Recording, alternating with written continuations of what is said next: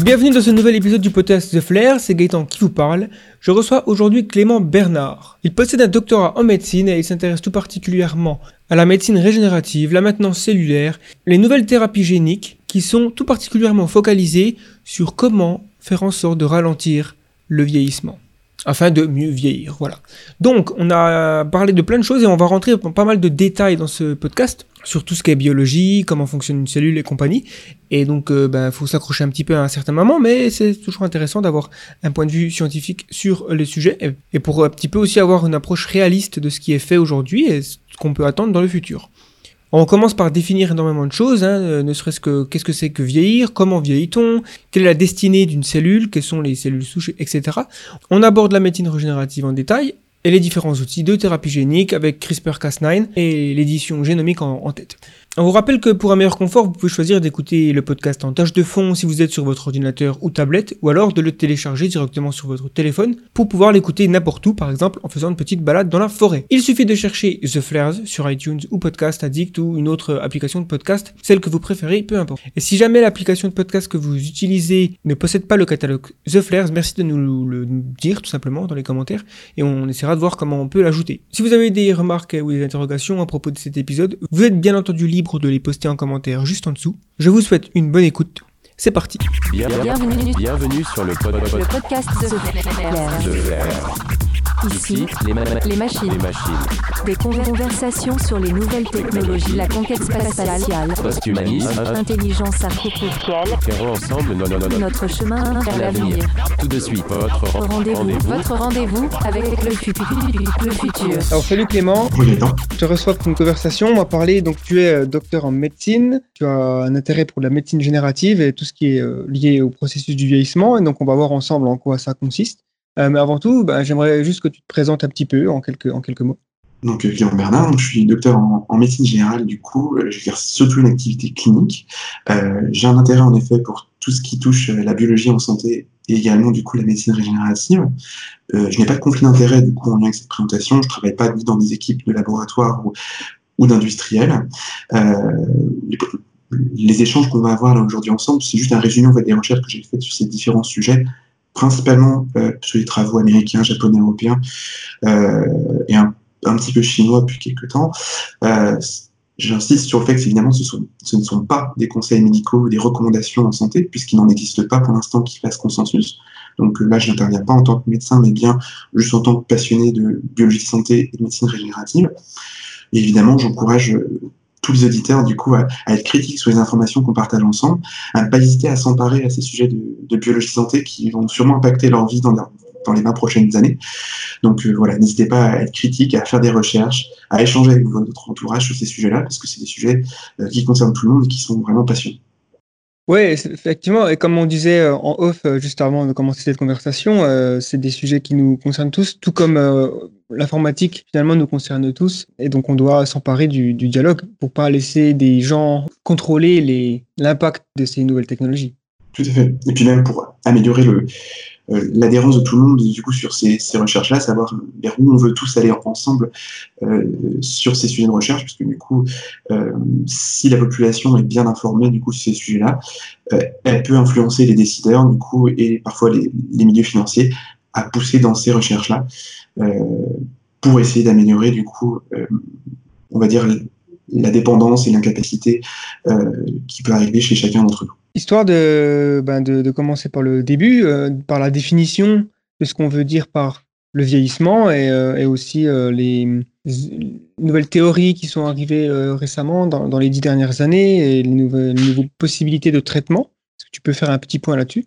Oui, tout à fait. On va déjà poser un petit peu les, bases déjà de ce dont on veut parler, en effet. Donc, au niveau du vieillissement, c'est vrai que c'est euh, la définition déjà qui, était communément admise, enfin qui est toujours d'ailleurs communément admise, c'est que c'est plutôt un, processus du coup euh, euh, physiologique et psychologique du coup euh, qui modifie en fait le, le, fonctionnement en fait des organismes à partir d'un âge donné. et normalement, ça a toujours été pour l'instant un processus du coup qui doit être distingué donc des manifestations des maladies. En fait, on l'a toujours plutôt vu comme une porte d'entrée qui favorise l'apparition des maladies, mais pas une maladie elle-même. Euh, on va y revenir après, mais c'est, ça laisse un peu à débat. Et du coup, après, derrière, la définition du coup de, vieillesse, que ce que c'est entre guillemets être vieux. Euh, et ben du coup, il y a plein de définitions de la vieillesse. Pareil, il n'y a pas de définition consensuelle. Quand on regarde par exemple l'Organisation euh, mondiale de la santé, elle retient l'âge de 65 ans ce qui discute, hein, bref. Mhm. Il y a une définition sociale du vieillissement qui est en fait l'âge de rentrer à la retraite, donc 60 ans environ. et par contre, quand nous, au niveau médical, plutôt l'âge on considère qu'on est vieux, sachant qu'il n'y a pas vraiment un âge, mais on peut y revenir. Souvent, c'est plutôt au niveau de 75 ans, en fait, qu'on considère que biologiquement, euh, les personnes sont, sont vieux. Vieilles, pardon, excusez-moi. Euh, mais, euh, encore une fois, le vieillissement, en fin de compte, on peut considérer qu'il n'y a pas vraiment un âge fixe. On peut considérer que c'est plutôt un âge physiologique, d'ailleurs, plutôt qu'un âge sur une carte d'identité. C'est-à-dire qu'on voit bien qu'une personne, parfois de 65 ans, pour différentes raisons, des événements de vie ou, euh, on va dire une exposition à des, à des maladies ou à, des, par exemple le tabac ou d'autres choses aussi, euh, va vieillir un peu plus vite, elle va paraître plus vieille que son âge.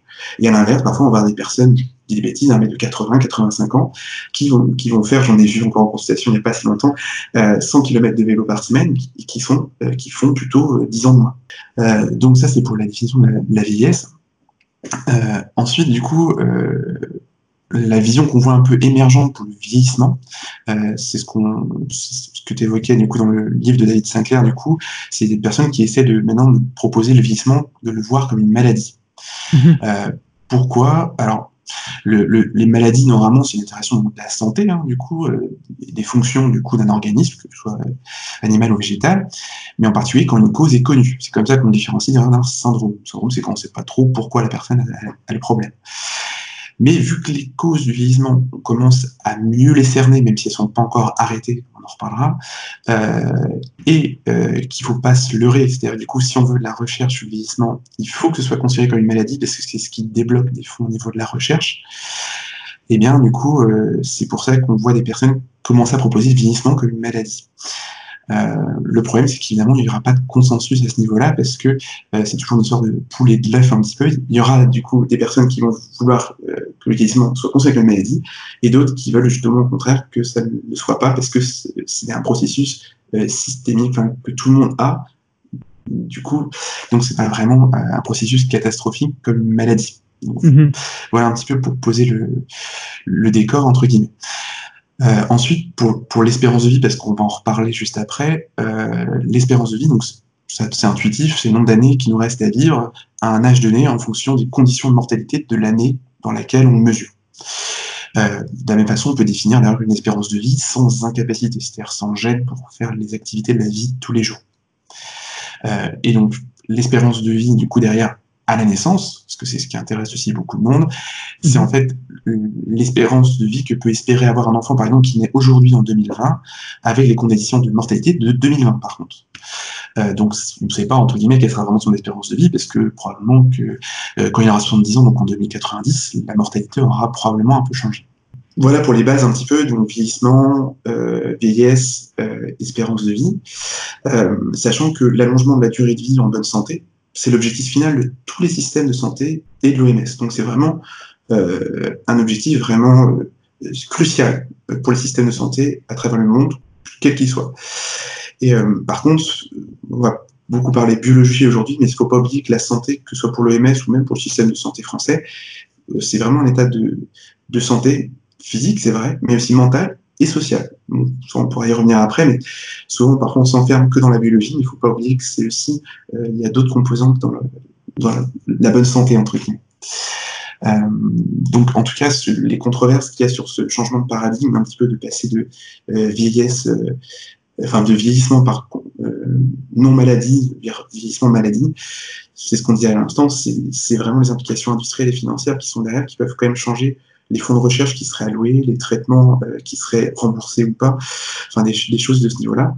Ouais. Mais là où, beaucoup de gens sont prudents, et on peut les comprendre, hein, que ce soit euh, des politiques, euh, des médecins ou des biogérontologistes, c'est qu'évidemment, il y a des risques un petit peu de, de détournement financier vis-à-vis de certaines industries qui, du coup, vont sentir entre guillemets le filon et pour essayer de de faire de l'argent sur, euh, sur de l'espoir, entre guillemets. Donc c'est toujours un petit peu le, risque si on change de vieillissement, qu'on passe de vieillissement, euh, on va dire, processus euh, entre guillemets naturel vers, vers processus maladie, il y a ces risques de dérive qui sont quand même là.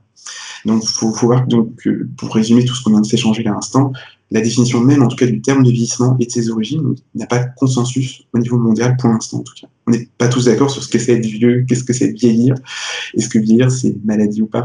Donc c'est quelque chose qui va beaucoup bouger dans les, dans les décennies à venir, mais pour l'instant, euh, il n'y a, pas de, consensus. Quoi. Par rapport à un consensus sur les causes du vieillissement, est-ce qu'on euh, est encore à débattre sur qu'est-ce qui cause le vieillissement chez les organismes multicellulaires ou est-ce qu'on a clairement défini des causes et plus ou moins tout le monde est d'accord là-dessus.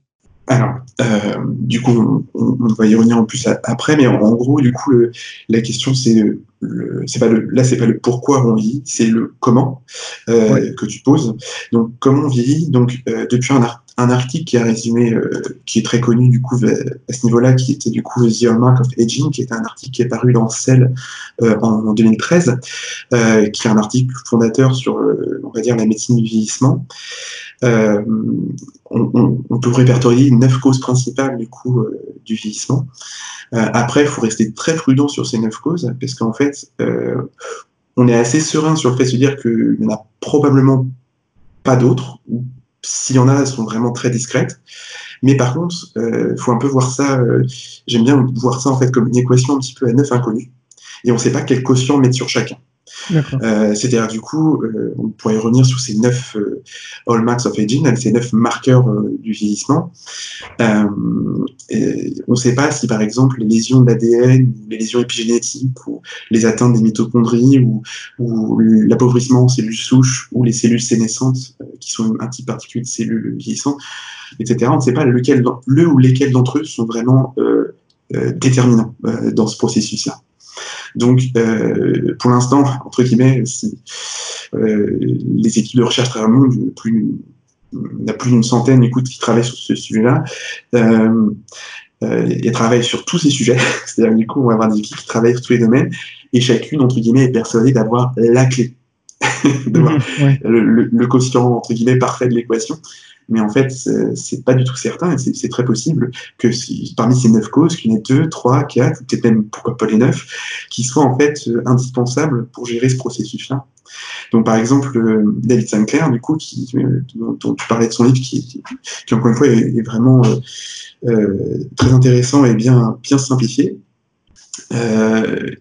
Euh, ils se centrent vraiment sur l'épigénétique et les cellules euh, souches, enfin cellules souches ou en tout cas cellules, cellules pluripotentes, en tout cas euh, parmi les cellules souches. Ils se centrent vraiment sur ces deux marqueurs-là. Il se dit, euh, il, il, est assez confiant parce que du coup, les expériences qu'il a faites sont plutôt intéressantes et probantes chez les souris. Mm-hmm. Mais il se centre que sur ces deux marqueurs-là en disant, bah ouais, je, je tiens les, les, meilleurs, les deux, les deux meilleurs poulains des, des neuf causes possibles. C'est pas certain. du coup, Faut, faut, voir. Euh, parce que là, pour l'instant, euh, c'est que chez la souris. Euh, euh donc, il faut vraiment voir les, les mais on va y en reparler après. En tout cas, voilà, sur, ces, sur le comment vieillir, en tout cas, on commence à bien les approcher, ces, ces causes. Mais encore une fois, parmi ces neuf causes identifiées, probablement qu'il n'y en a pas qu'une seule qui est vraiment une cause clé. Et après, c'est savoir lesquelles doivent vraiment être adressées pour vraiment changer la donne vis-à-vis de ce processus. Oui, ouais. tu parlais de David Sinclair, euh, juste pour les auditeurs. Euh, donc, c'est un biologiste euh, qui travaille sur le vieillissement et qui a publié un livre qui s'appelle Lifespan. je ne sais pas le titre en français, je ne sais pas s'il a eu une traduction spéciale. Il n'a pas encore de traduction, son livre, non. D'accord, ok. Donc, j'espère que dans les quelques mois qui viennent, il sera disponible en France. Il a une théorie finalement sur le vieillissement. il me semble qu'il l'appelle la théorie de l'information. Mhm. Oui, les théories de l'information sur le vieillissement. Euh, est-ce que tu pourrais euh, résumer un petit peu cette théorie?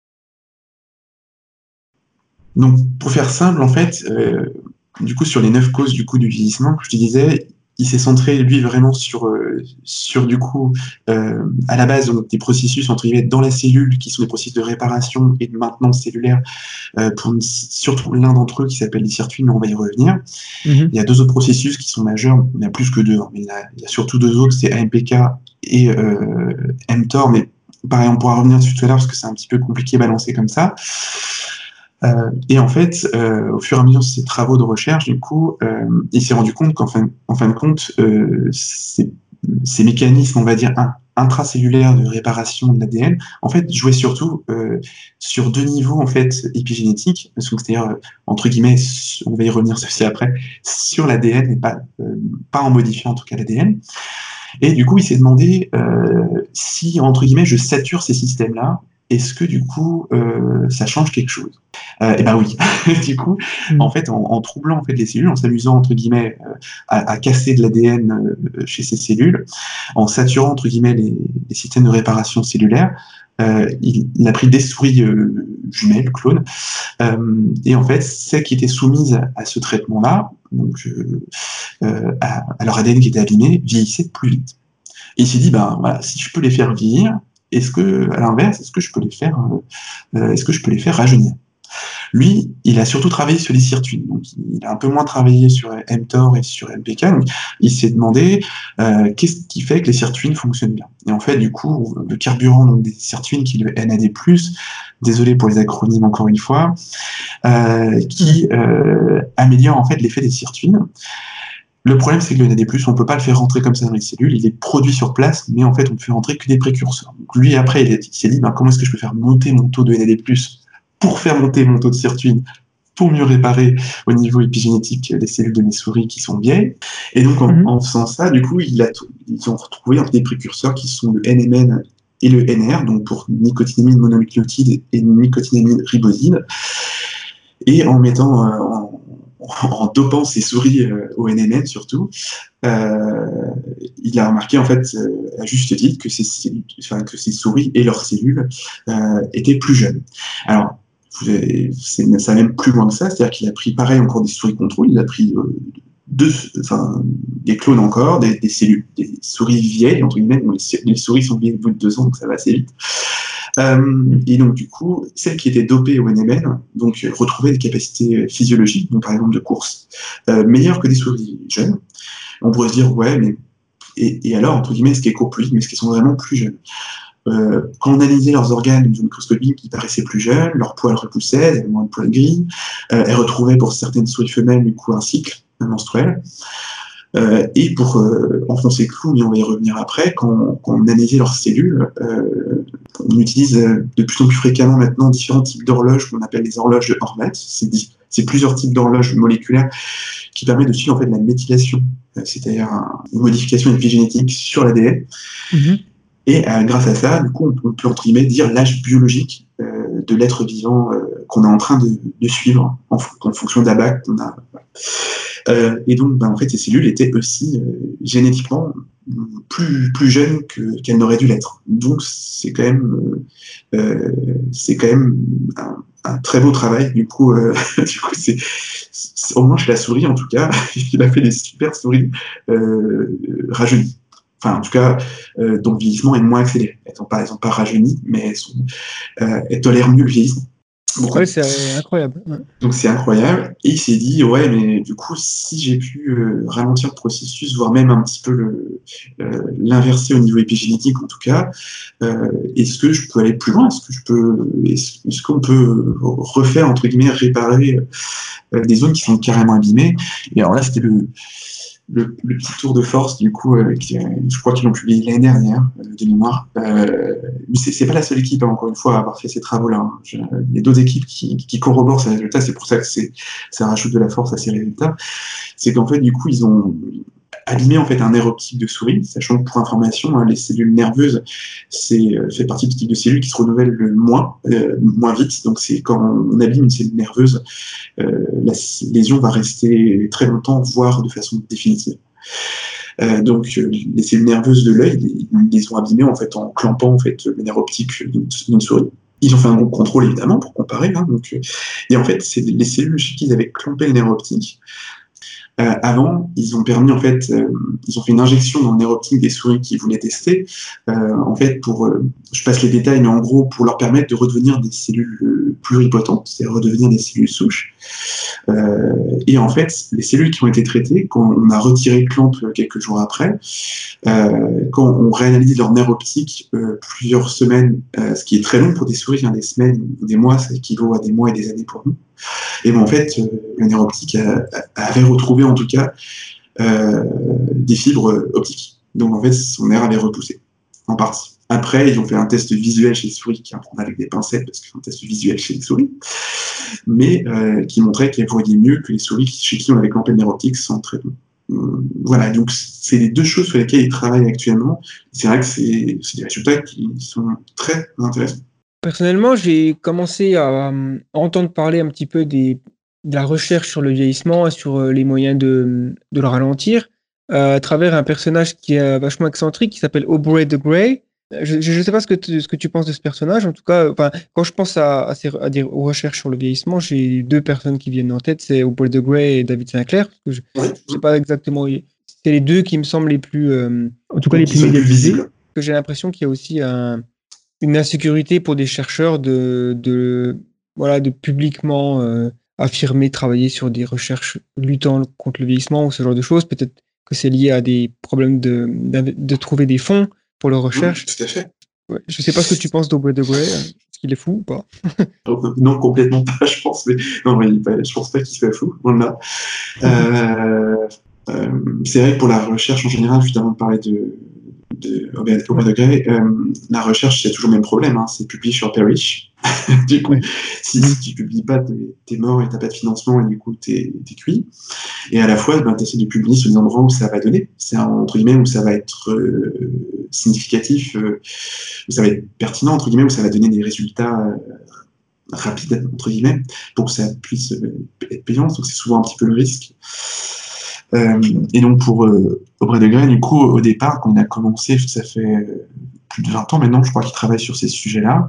Au départ, c'est vrai qu'il était vu vraiment comme un, comme un uluberlu. Mais euh, au, au, fur et à mesure, du coup, euh, que euh, les, les recherches sur le vieillissement se sont un petit peu intensifiées, puis que les outils se sont un peu améliorés. Et avec l'article dont on parlait tout à l'heure, qui était vraiment une pierre angulaire pour lancer un peu le, le champ de recherche dans ce domaine, donc le Hallmark of Aging, du coup, de 2013, euh, ben, on, de moins en moins, il est moins en moins regardé comme un Uber, du coup. mais après, euh, la seule chose où je me méfierais, mais c'est pas, je pense pas que ce soit conscient, euh, c'est que bah, du coup, vu qu'il est à la fois, euh, comment juge et parti, c'est-à-dire qu'il est aussi PDG de ses entreprises, il y a toujours un risque de manque de, pas d'honnêteté, mais de, de oui, il y a toujours risque, un, biais, un petit peu de, d'un conflit d'intérêt, quoi. Donc c'est un peu ça qui me retient un petit peu, mais sinon je, trouve que sa vision euh, euh, de la recherche pour, pour les, les, thérapies, pour essayer de ralentir le vieillissement, elle est pertinente. C'est du coup il s'est dit ben il y a neuf, neuf causes du vieillissement, ben, on va faire la recherche sur les neuf et essayer de trouver des moyens de limiter les neuf. il ne se pose pas la question, enfin, pas officiellement la question de savoir s'il y a un quotient sur chacune, il se dit, ben, on va chercher partout et puis on verra bien ce qu'on trouve et ce qu'on peut améliorer. C'est, ça, c'est audacieux, très audacieux. Oui, parce qu'il me semble que son approche, c'est de se dire que finalement, le vieillissement, c'est pas du tout quelque chose qui est propre à un organisme vivant, tout simplement un fait dans l'univers que des objets euh, qui sont assemblés ensemble, euh, vu la, la, loi de l'entropie, euh, la deuxième loi de la thermodynamique, fait que à mesure que le temps passe, il y a du chaos qui entre dans les systèmes, qui fait que l'ordre devient désordre en gros. Donc même une voiture qui est un ensemble mécanique très bien agencé, avec des pièces qui, voilà, qui sont parfaitement mises en place pour que le véhicule fonctionne, si on ne prend pas soin du véhicule, l'on laisse un siècle sans faire tourner le moteur ou ce genre de choses. Euh, voilà, on peut dire qu'il y a eu un vieillissement sur euh, les parties euh, concernées dans le moteur qui fait que la voiture va moins bien marcher, voire pas du tout marcher. Si on prend le temps de bien nettoyer, et prendre, en gros prendre soin du mécanisme de la voiture, elle pourrait durer beaucoup plus longtemps que...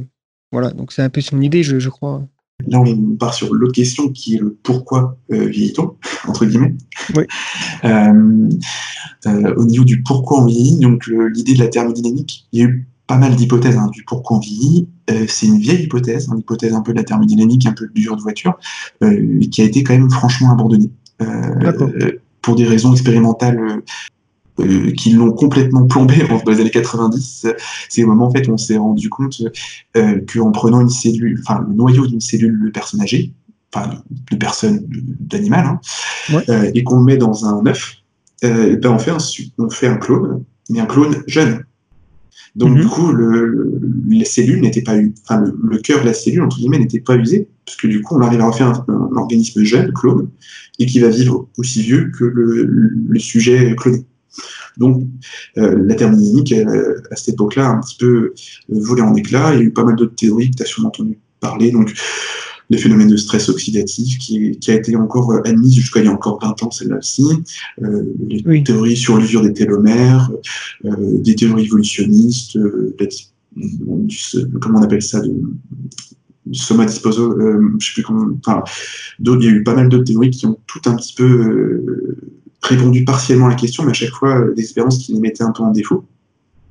Pour l'instant, mhm. du coup, la, théorie actuellement admise, c'est une théorie qui a été, qui est pas toute jeune, hein, qui est de 1957, qui est de George C. Williams, du coup, euh, qui avait lui-même bénéficié d'autres travaux de recherche avant lui, hein, mais voilà, qui s'appelle l'antagonisme pliotropique. Donc, en fait, sous ce nom un petit peu, un petit peu barbare, du coup, en fait, ça veut dire que des gènes qui vont favoriser en fait la croissance et la reproduction à l'âge jeune, euh, donc entre guillemets, avoir un avantage euh, sélectif, hein, voilà, euh, vont aussi par favoriser des pathologies en âge avancé. Donc, entre guillemets, il faut voir ça un peu comme une balance. du coup, soit je me reproduis très bien, très vite, et je me, je me développe aussi très vite, mais je vieillirai très vite. Ou soit je me reproduis pas très vite et je me développe pas très vite et je vieillirai, enfin, j'irai plus vieux en meilleure santé. D'accord? C'est un peu, un peu cette balance-là un petit peu qu'il faut avoir en tête. Euh, et euh, au niveau de ses prédictions, parce qu'en fait, il y, a neuf prédictions qui en découlent de, sa théorie. Euh, sur les neuf, il y en a déjà sept, enfin six qui ont été sûrement validées et une septième qui est en cours. donc c'est quand même, elle, elle, est quand même validée. Que, ce, qui est important pour une théorie, évidemment, c'est qu'elle soit validée par l'expérience et que ses prédictions soient vérifiables. Donc mhm. cette théorie, en tout cas pour l'instant, répond mieux que les précédentes on commence à voir une autre théorie qui, commence à, venir se rajouter un peu en chapeau par-dessus l'antagonisme pléiotropique, euh, euh, la théorie de je sais pas comment vous la théorie de l'hyperfonction, je crois en français, euh, qui est faite par un russe, je crois, donc Michael, alors je, vais écorcher son nom parce que cause Clony ou un truc comme ça, c'est un nom dans ce genre-là, je me rappelle jamais comment on le prononce. Euh, et donc, du coup, en fait, qui, qui, rejoint un petit peu cette théorie-là, mais en se centrant sur les, les voies en particulier de mTOR, euh, en disant en gros que c'est une hypertrophie en fait des systèmes euh, en lien avec du coup le, ce circuit des mTOR qui favorise la croissance en fait, des cellules en particulier. D'accord. Et donc, en tout cas, euh, la, la, théorie un peu de thermodynamique qui est tentante, hein, euh, elle tient malheureusement pas trop l'expérience. Donc, donc, du coup, pour l'instant, c'est pas, c'est un moyen de, de simplifier la discussion quand on veut parler vieillissement, mais euh, c'est pas la théorie euh, euh, pour l'instant retenue sur pourquoi, à quoi sert entre guillemets le vieillissement, pourquoi on vieillit, parce que quand on y réfléchit quand même, c'est pas très logique. C'est-à-dire que du coup, la nature elle favorise quand même les traits de reproduction et de survie, et le vieillissement il altère les deux. Alors on se dit ben c'est pas très logique de vieillir parce que ça colle pas avec le, principe de la sélection naturelle. Mais vu sous cet angle-là, de l'antagonisme pléiotropique, ça prend une autre, ça, devient, ça, a un sens, quoi. Ça, devient logique en fin de compte. L'exemple qu'il avait utilisé à l'époque, euh, un des exemples qu'il avait utilisé euh, Williams, du coup, c'est l'exemple par exemple de la qualification, euh, qui est un, exemple très repris, en fait, qui ça a été prouvé ensuite par l'expérience, on peut y revenir, c'est qu'en fait, du coup, le, la qualification osseuse, donc se développer vite au niveau osseux, ce qui est pratique, euh, va favoriser le, entre guillemets le calcaire des artères, donc latéraux à un âge plus avancé. C'est un exemple. Euh, et, donc, en fait, euh, c'est sous ces systèmes-là un petit peu qu'il faut voir du coup le, pourquoi est-ce qu'on vit. En fait, c'est un, échange entre guillemets qu'on fait entre pouvoir se développer vite, se reproduire vite, et, du coup euh, des effets délétères à un âge plus avancé. Et donc, les, animaux chez qui on a pu supprimer certains des gènes qui interviennent là-dessus, que ce soit des nématodes, des souris, des mouches, des levures, etc., ont retrouvé ces choses-là. C'est-à-dire, du coup, euh, quand euh, on, inhibait en fait leur capacité de développement de reproduction, ils vivaient plus vieux, en meilleure santé.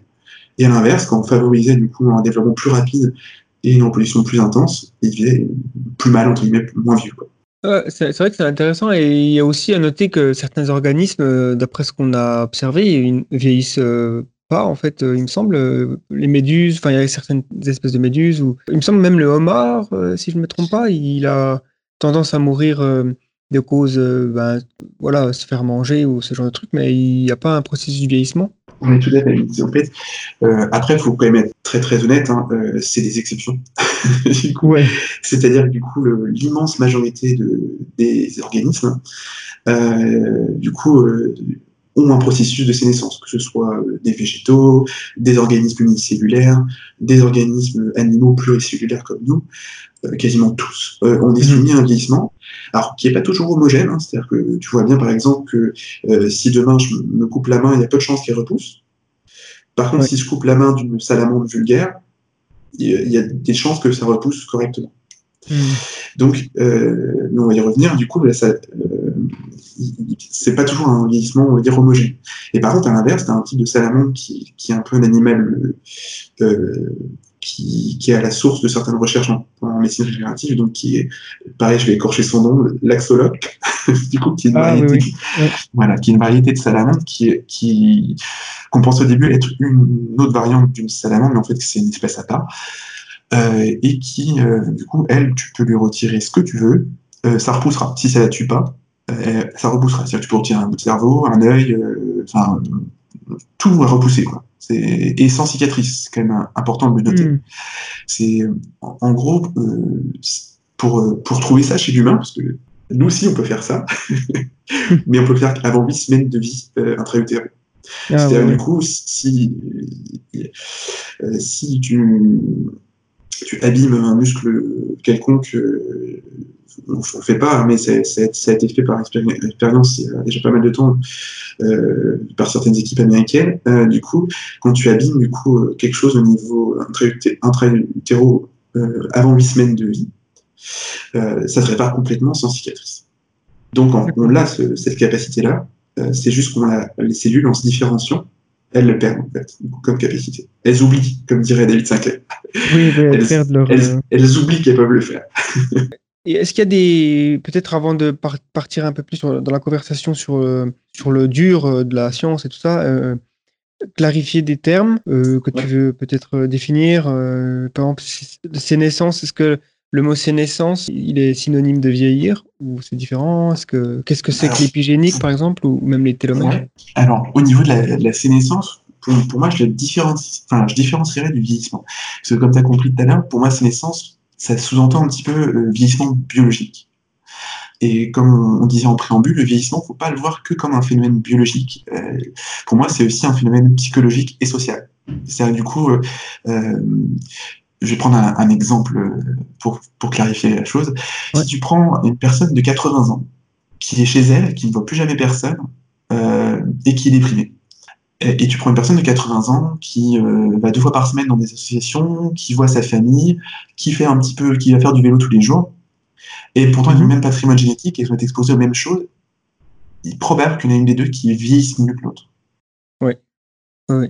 Et pourtant, tout s'est pas expliqué uniquement par la biologie entre guillemets. Il y, a, mhm. eu aussi du psychologique et du social derrière, et éventuellement parfois de l'économique aussi, hein, parce que si on est dans des conditions de vie euh, euh, précaires, ça peut aussi, jouer sur, sur ton vieillissement.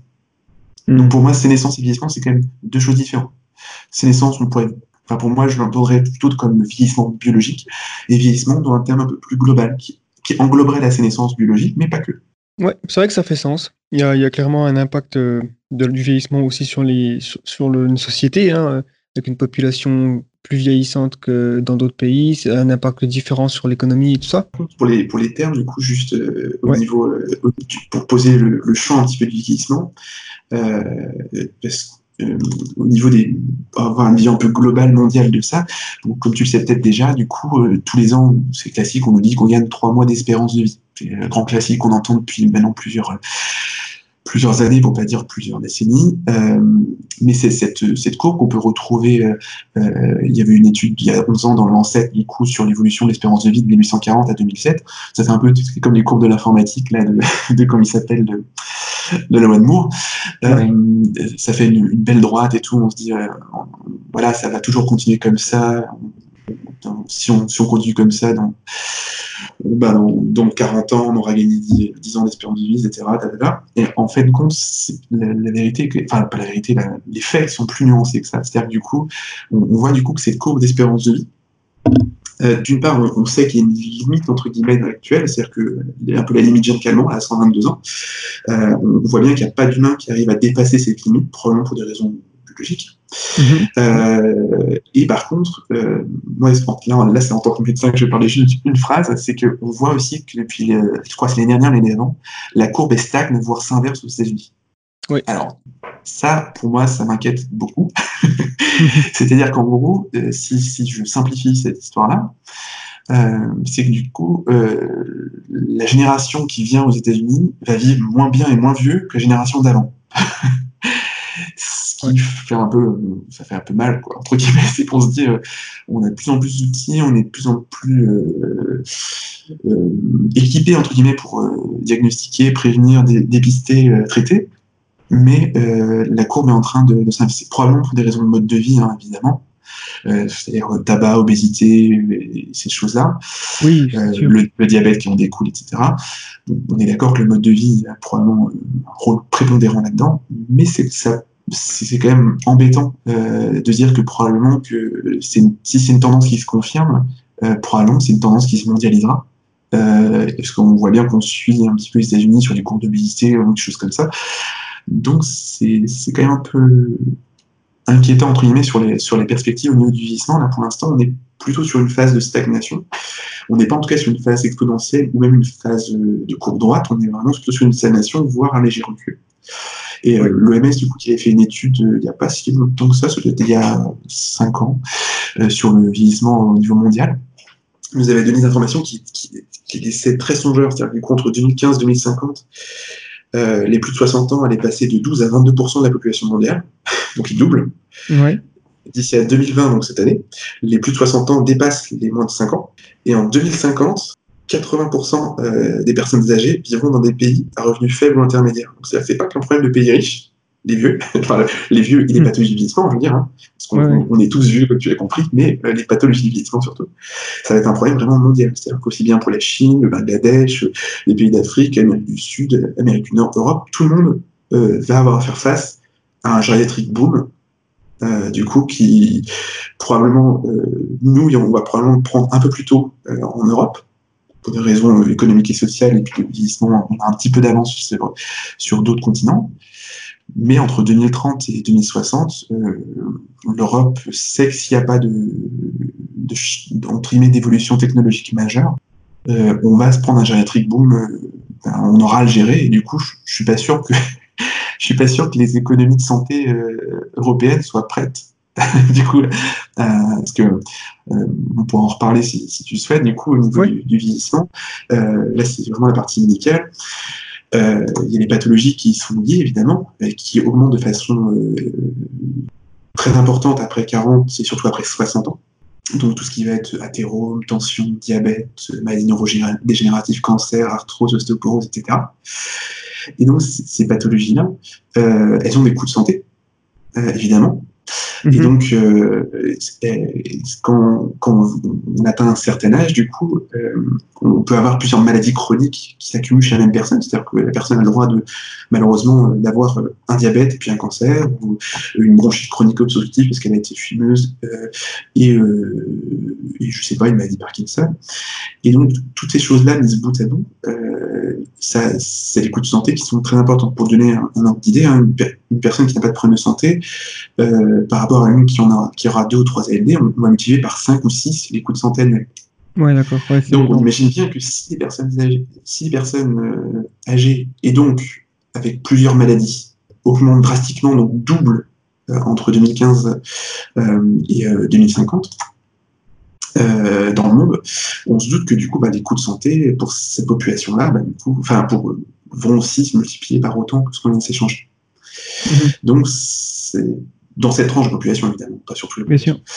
Mais c'est du coup, euh, c'est un choc au niveau socio-économique pour les systèmes de santé euh, partout vraiment dans le monde. C'est pas spécifique à, l'Europe encore une fois. Ce sera vraiment partout qu'on aura à gérer euh, les complications entre guillemets liées au vieillissement.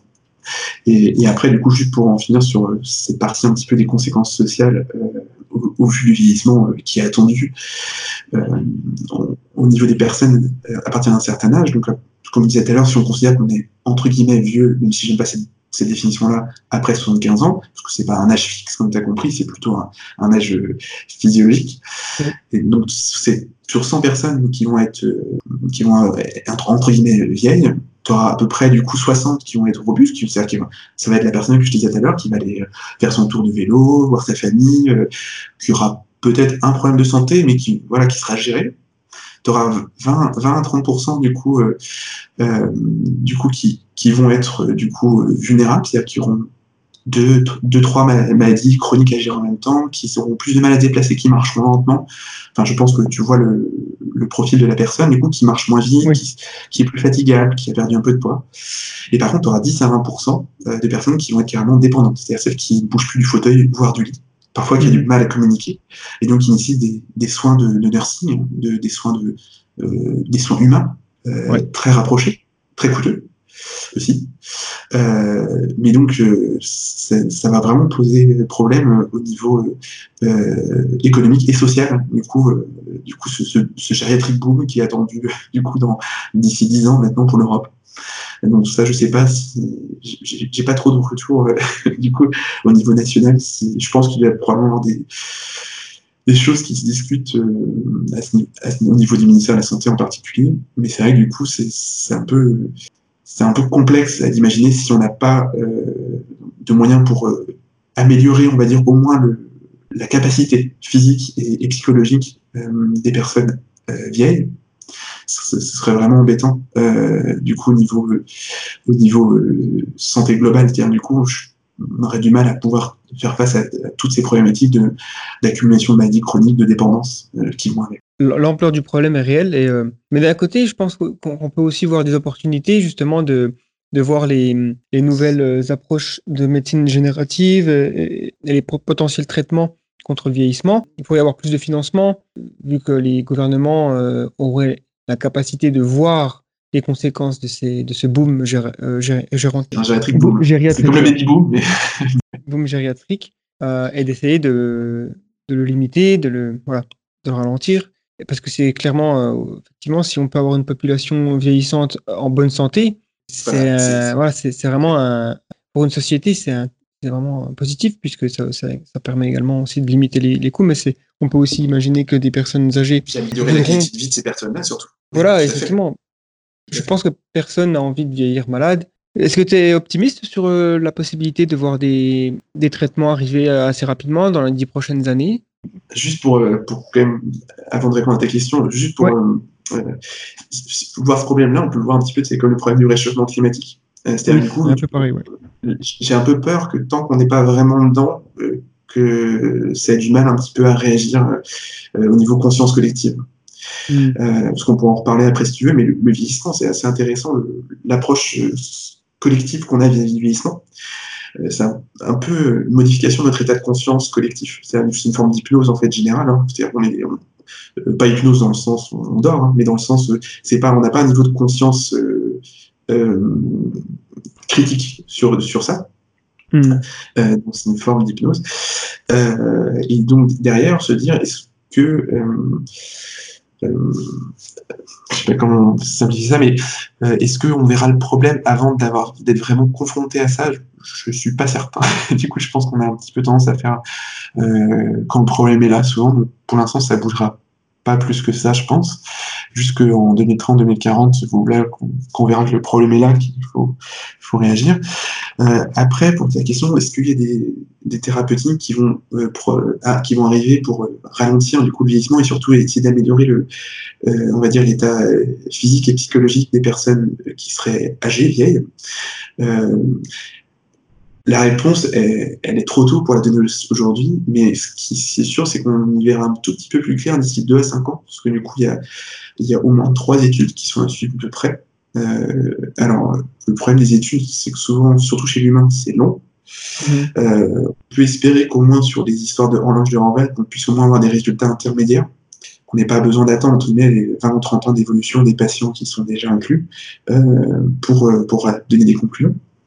Mais en tout cas, des études, du coup, que ce soit par exemple euh, sur les précurseurs du NAD+, qui sont déjà en, phase 1 ou en phase 2, euh, parce qu'il y en a deux qui, grosses qui sont en cours, et une, euh, étude qui est sur la metformine, du coup, qui agit sur une autre voie, donc la voie MPK, dont on a parlé tout à l'heure, qui s'appelle l'étude TAM, T-A-M-E, qui est un petit tour de force de nos collègues américains, du coup, parce qu'ils ont réussi, entre guillemets, à entre guillemets, vendre le vieillissement comme une maladie, alors sans sans le faire déclarer comme une maladie par leur, euh, leur entre guillemets, euh, caisse d'assurance maladie. Donc, en fait, enfin, leur, euh, leur, ministère de la Santé plutôt. Et donc, en fait, il y a une étude qui est en cours en traitant en fait des personnes âgées non diabétiques non, j'insiste, qui n'ont pas de diabète, par de la metformine, qui est un traitement terriblement du diabète, comme tu le sais peut-être déjà. et en fait, pour stimuler cette voie AMPK, et voir du coup les effets au niveau du vieillissement, du coup, encore une fois, chez ces personnes. Donc, euh, si euh, ces traitements-là euh, ont un effet notable sur, on va dire, la, la robustesse du coup, la robustesse du coup des patients traités, ce serait un très bel espoir. Honnêtement, ce serait super. Mais encore une fois, il faut attendre les résultats parce que euh, les souris, c'est toujours une chose. Euh, souvent, on a des résultats euh, parfois très intéressants chez les souris pour différentes. On a eu le cas avant pour des thérapeutiques comme les anticorps monoclonaux, les inhibiteurs de tyrosine kinase. on avait des résultats très bons chez la souris et puis parfois soit lié à la toxicité du médicament ou un effet un peu moins chez les humains, ben, on était un petit peu déçus après quand on passait chez l'humain. Donc, il euh, faut, rester prudent euh, sur, sur ces choses-là, mais il faut, quand même regarder de près parce que c'est quand même une approche qui, qui est quand même euh, qui est novatrice. Et puis, du coup, chez, au moins chez la souris, en tout cas, on aura au moins des souris robustes, tu me diras. du coup, au moins chez la souris, ça a eu des effets très intéressants et chez le nématode aussi, mémoire. Sans parler de thérapie ou de, euh, voilà, des futurs traitements possibles qui sont en cours de recherche. Est-ce qu'il y a des choses qu'on peut faire aujourd'hui pour maximiser la probabilité de vieillir en bonne santé? Alors, si on reprend un petit peu les, le livre de David Sinclair, où il, a vu qu'il y avait certains bénéfices à la restriction calorique et au fait de stresser le corps par le froid ou le chaud. Il y a des processus comme ça que il dit qu'il y a des sortes de gènes de longévité qui s'activent. Euh, c'est les gènes, on en a parlé tout à l'heure, hein, tout à fait. Voilà, ouais, c'est ce genre de choses qui font que les cellules sont un peu en mode protection. Voilà, est-ce que tu as d'autres suggestions euh, Déjà, qu'est-ce que tu penses de, ces. Voilà, est-ce que c'est une bonne idée de jeûner, par exemple Ou comment tu, tu pourrais euh, lister une sorte de, de choses à faire aujourd'hui si vous êtes évidemment en dessous de l'âge de. Le plus tôt on commence, j'imagine, à pratiquer eh ben, pas, pas forcément. Euh, enfin, pour l'instant, les, les, actions qu'il y a eu sur, euh, sur les animaux, euh, du coup, même s'ils sont vieux, ça a quand même des effets positifs. Donc, il n'y a pas d'âge pour commencer. C'est pour le message. Cool. Encore, encore une fois, hein, ce ne sont pas des conseils médicaux, hein, c'est juste un avis personnel. C'est pas des recommandations, encore une fois. Hein. Mais, mais au niveau des méthodes, on va dire, de mode de vie, c'est des choses en fait qu'on qu'on connaît déjà tous, qu'on a du mal à appliquer, je suis d'accord, hein, mais qu'on connaît déjà tous, c'est en fait pour activer ces voies, donc euh, encore une fois, hein, de mTOR, AMPK et des circuits, qui sont ces mhm. voies un petit peu de protection, réparation de notre cellule, euh, que ce soit au niveau de l'ADN ou l'épigénétique. Euh, donc en effet, manger moins déjà. Déjà manger moins. je ne parle pas évidemment de se carencer, hein, évidemment on est bien d'accord, mais juste manger moins. Euh, occasionnellement ce qu'on appelle euh, les Anglais donc euh, mimicking diet ou, euh, ou intermittent fasting, du coup pratiquer un jeûne occasionnel une, ou deux fois par semaine, pourquoi pas. Un jeûne, ça veut dire quoi? Ça veut dire plus de 12 heures sans manger. Donc en gros, c'est sauter, sauter, un repas. Euh, donc manger moins, pratiquer un petit peu de jeûne de temps en temps, manger moins de protéines. Alors ça, ça a à voir avec euh, avec des histoires de encore de, de voies MPK qu'on a discuté tout à l'heure. Euh, du coup, ça va avoir une petite action. Euh, du fait de s'exposer à des conditions plus rudes, froid et chaud, ça a été montré un petit peu également. Euh, éviter les cancérigènes, évidemment, donc ce qui va être exposition solaire exagérée, tabac, excès d'alcool, consommation de produits transformés massives, etc. Ouais. ça aura des effets également, évidemment, parce que ça vient abîmer l'ADN, donc ça surstimule les trois mécanismes de protection qu'on a évoqués. L'activité sportive, alors ça j'aime beaucoup, euh, pour plusieurs raisons. La première, c'est évidemment vous serez plus en forme, vous dormirez mieux, euh, ça va stimuler l'insulino-résistance, euh, et du coup, je veux dire diminuer l'insulino-résistance, je vais dire aujourd'hui. Et en plus, ça, ça, a été prouvé, du coup, que ça avait un effet sur les télomères, ça les rallongeait un petit peu. Donc, toutes ces petites choses-là, donc activité physique, manger moins, du jeûne, hein, pratiquer le jeûne de temps en temps, manger moins de protéines, s'exposer à des conditions un peu plus rudes, euh, et éviter les cancérigènes avérés. C'est des mesures de bon sens qui, sont, qui, correspondent à ce qui est déjà recommandé en chouette. Euh, au, niveau, au niveau des recommandations quasiment nutritionnelles, hein, du coup, euh, sauf peut-être les histoires de, de, protéines et de jeûne qui sont pas encore, euh, qui sont pas conseillé dans les protocoles nationaux de santé, mais, mais sinon le reste, éviter les cancérigènes, euh, faire de l'activité physique, ça colle avec euh, manger moins, bouger plus. Hein, Oui, c'est vrai. Après, quand tu dis activité physique, on parle de, 30 minutes par jour euh, ou plus par semaine. ça, si on, rentre dans ce sujet-là, donc au niveau de l'activité physique, on peut distinguer deux choses. On peut distinguer d'une part l'activité physique elle-même, le fait de bouger. Hein, euh, tu vas marcher, chercher, euh, faire tes courses en marchant ou jardiner. Ça, c'est de l'activité physique. Donc, euh, prendre des escaliers, c'est de l'activité physique. C'est bien, c'est très bien. mais par contre, c'est pas du sport. quand on parle de sport, on parle d'une activité coup qui va durer plus de 20 minutes, avec le cœur qui s'accélère au-delà de 100 battements par minute. Donc en gros, faut transpirer. du coup, il faut que ça te fasse transpirer. Euh, là, on peut parler, on peut commencer à parler de sport. Donc, mais du coup, de deux choses un petit peu différentes. Mais euh, toute activité sera bonne à prendre. Hein. C'est-à-dire que l'activité physique euh, sera toujours mieux que la sédentarité. Et évidemment, faire du sport, c'est encore mieux. Mais si déjà il y a de l'activité physique, c'est mieux que rien. On est des voilà des primates. On a évolué des millions d'années à gambader, chasser on n'est pas fait pour rester assis 8 euh, heures par jour, quoi. C'est, ça paraît assez évident. Je vais, même pousser plus loin ta remarque, du coup. Euh, on a même été plutôt, euh, mais c'est valable pour tous les systèmes biologiques quasiment, on a, on a toujours été plus préparé pour gérer le manque que l'excès. Oui, effectivement. C'était, un peu ce qu'il évoquait dans son livre David Sinclair à demi au départ avec son, son, exemple de la cellule. Là. mais en gros, quand, quand il y a de l'excès, on a beaucoup de mal à le stocker. On voit bien d'ailleurs avec tous les problèmes que ça occasionne au niveau santé publique maintenant, l'excès du coup, que ce soit l'obésité, le foie qui devient gras, euh, du coup euh, les problèmes du coup d'arthrose euh, au, niveau du, poids, tous, tous ces problèmes-là du coup, le corps a du mal à, stocker du coup l'excès. Par contre, quand, je parle pas des, nutriments évidemment, mais quand on manque, il arrive mieux à gérer. Il, ça, il sait gérer ce qu'on a été prévu entre guillemets pour avoir du mal à trouver à manger. Mhm, bien sûr. Alors que du coup, avoir, euh, avoir entre guillemets euh, un, ou deux mois d'avance de nourriture dans le frigo, ça c'était pas prévu, je pense au départ, euh, en évolution. Ça explique aussi, je pense, comme, tu en as, comme tu en as parlé, la, le fait que l'espérance de vie stagne un peu, et notamment aux États-Unis, a tendance à baisser, puisque voilà, le monde d'après-guerre a connu une sorte de surconsommation. donc les, les, les générations à baby boomer et à après, les, générations X, surtout dans un, aux États-Unis où c'est un peu une société d'excès. Ça paraît logique qu'ils payent les conséquences aujourd'hui, mais j'espère qu'il y a quand même une prise de conscience. Je sais pas s'il y a des choses qui vont, qui vont changer, mais je pense quand même que. J'imagine que la santé publique euh, importe euh, quand même au gouvernement euh, des, pays, donc il y a peut-être des, des mesures à prendre pour inciter les gens quand même à manger mieux on peut imaginer hein, ce soit un problème vraiment très complexe, hein, le problème de l'obésité, euh, euh la pandémie qu'on est en train de suivre à ce niveau-là. Euh, après, euh, les, idées de surtaxer les produits transformés ou à très haut index, index glycémique, c'était une piste, pourquoi pas. Après, on peut imaginer la piste inverse, de, entre guillemets, de la carotte, hein, c'est-à-dire de se dire, bah, pourquoi pas, je, dis des bêtises, hein, c'est une discussion, mais euh, pourquoi pas retirer la TVA sur les fruits et légumes? Enfin, c'est un exemple, hein, je dis des bêtises, mais pour inciter, plus à consommer donc, ces produits-là, qui deviennent moins chers, du coup. Mm-hmm, bien sûr, c'est clair. Orienter plus sur essayer de faire sa cuisine soi-même et manger plus de fruits et légumes essayer de diminuer la consommation de protéines et, euh, et, les produits transformés, essayer petit à petit de les bannir parce que de toute façon, c'est des, des usines à, à problème. Voilà.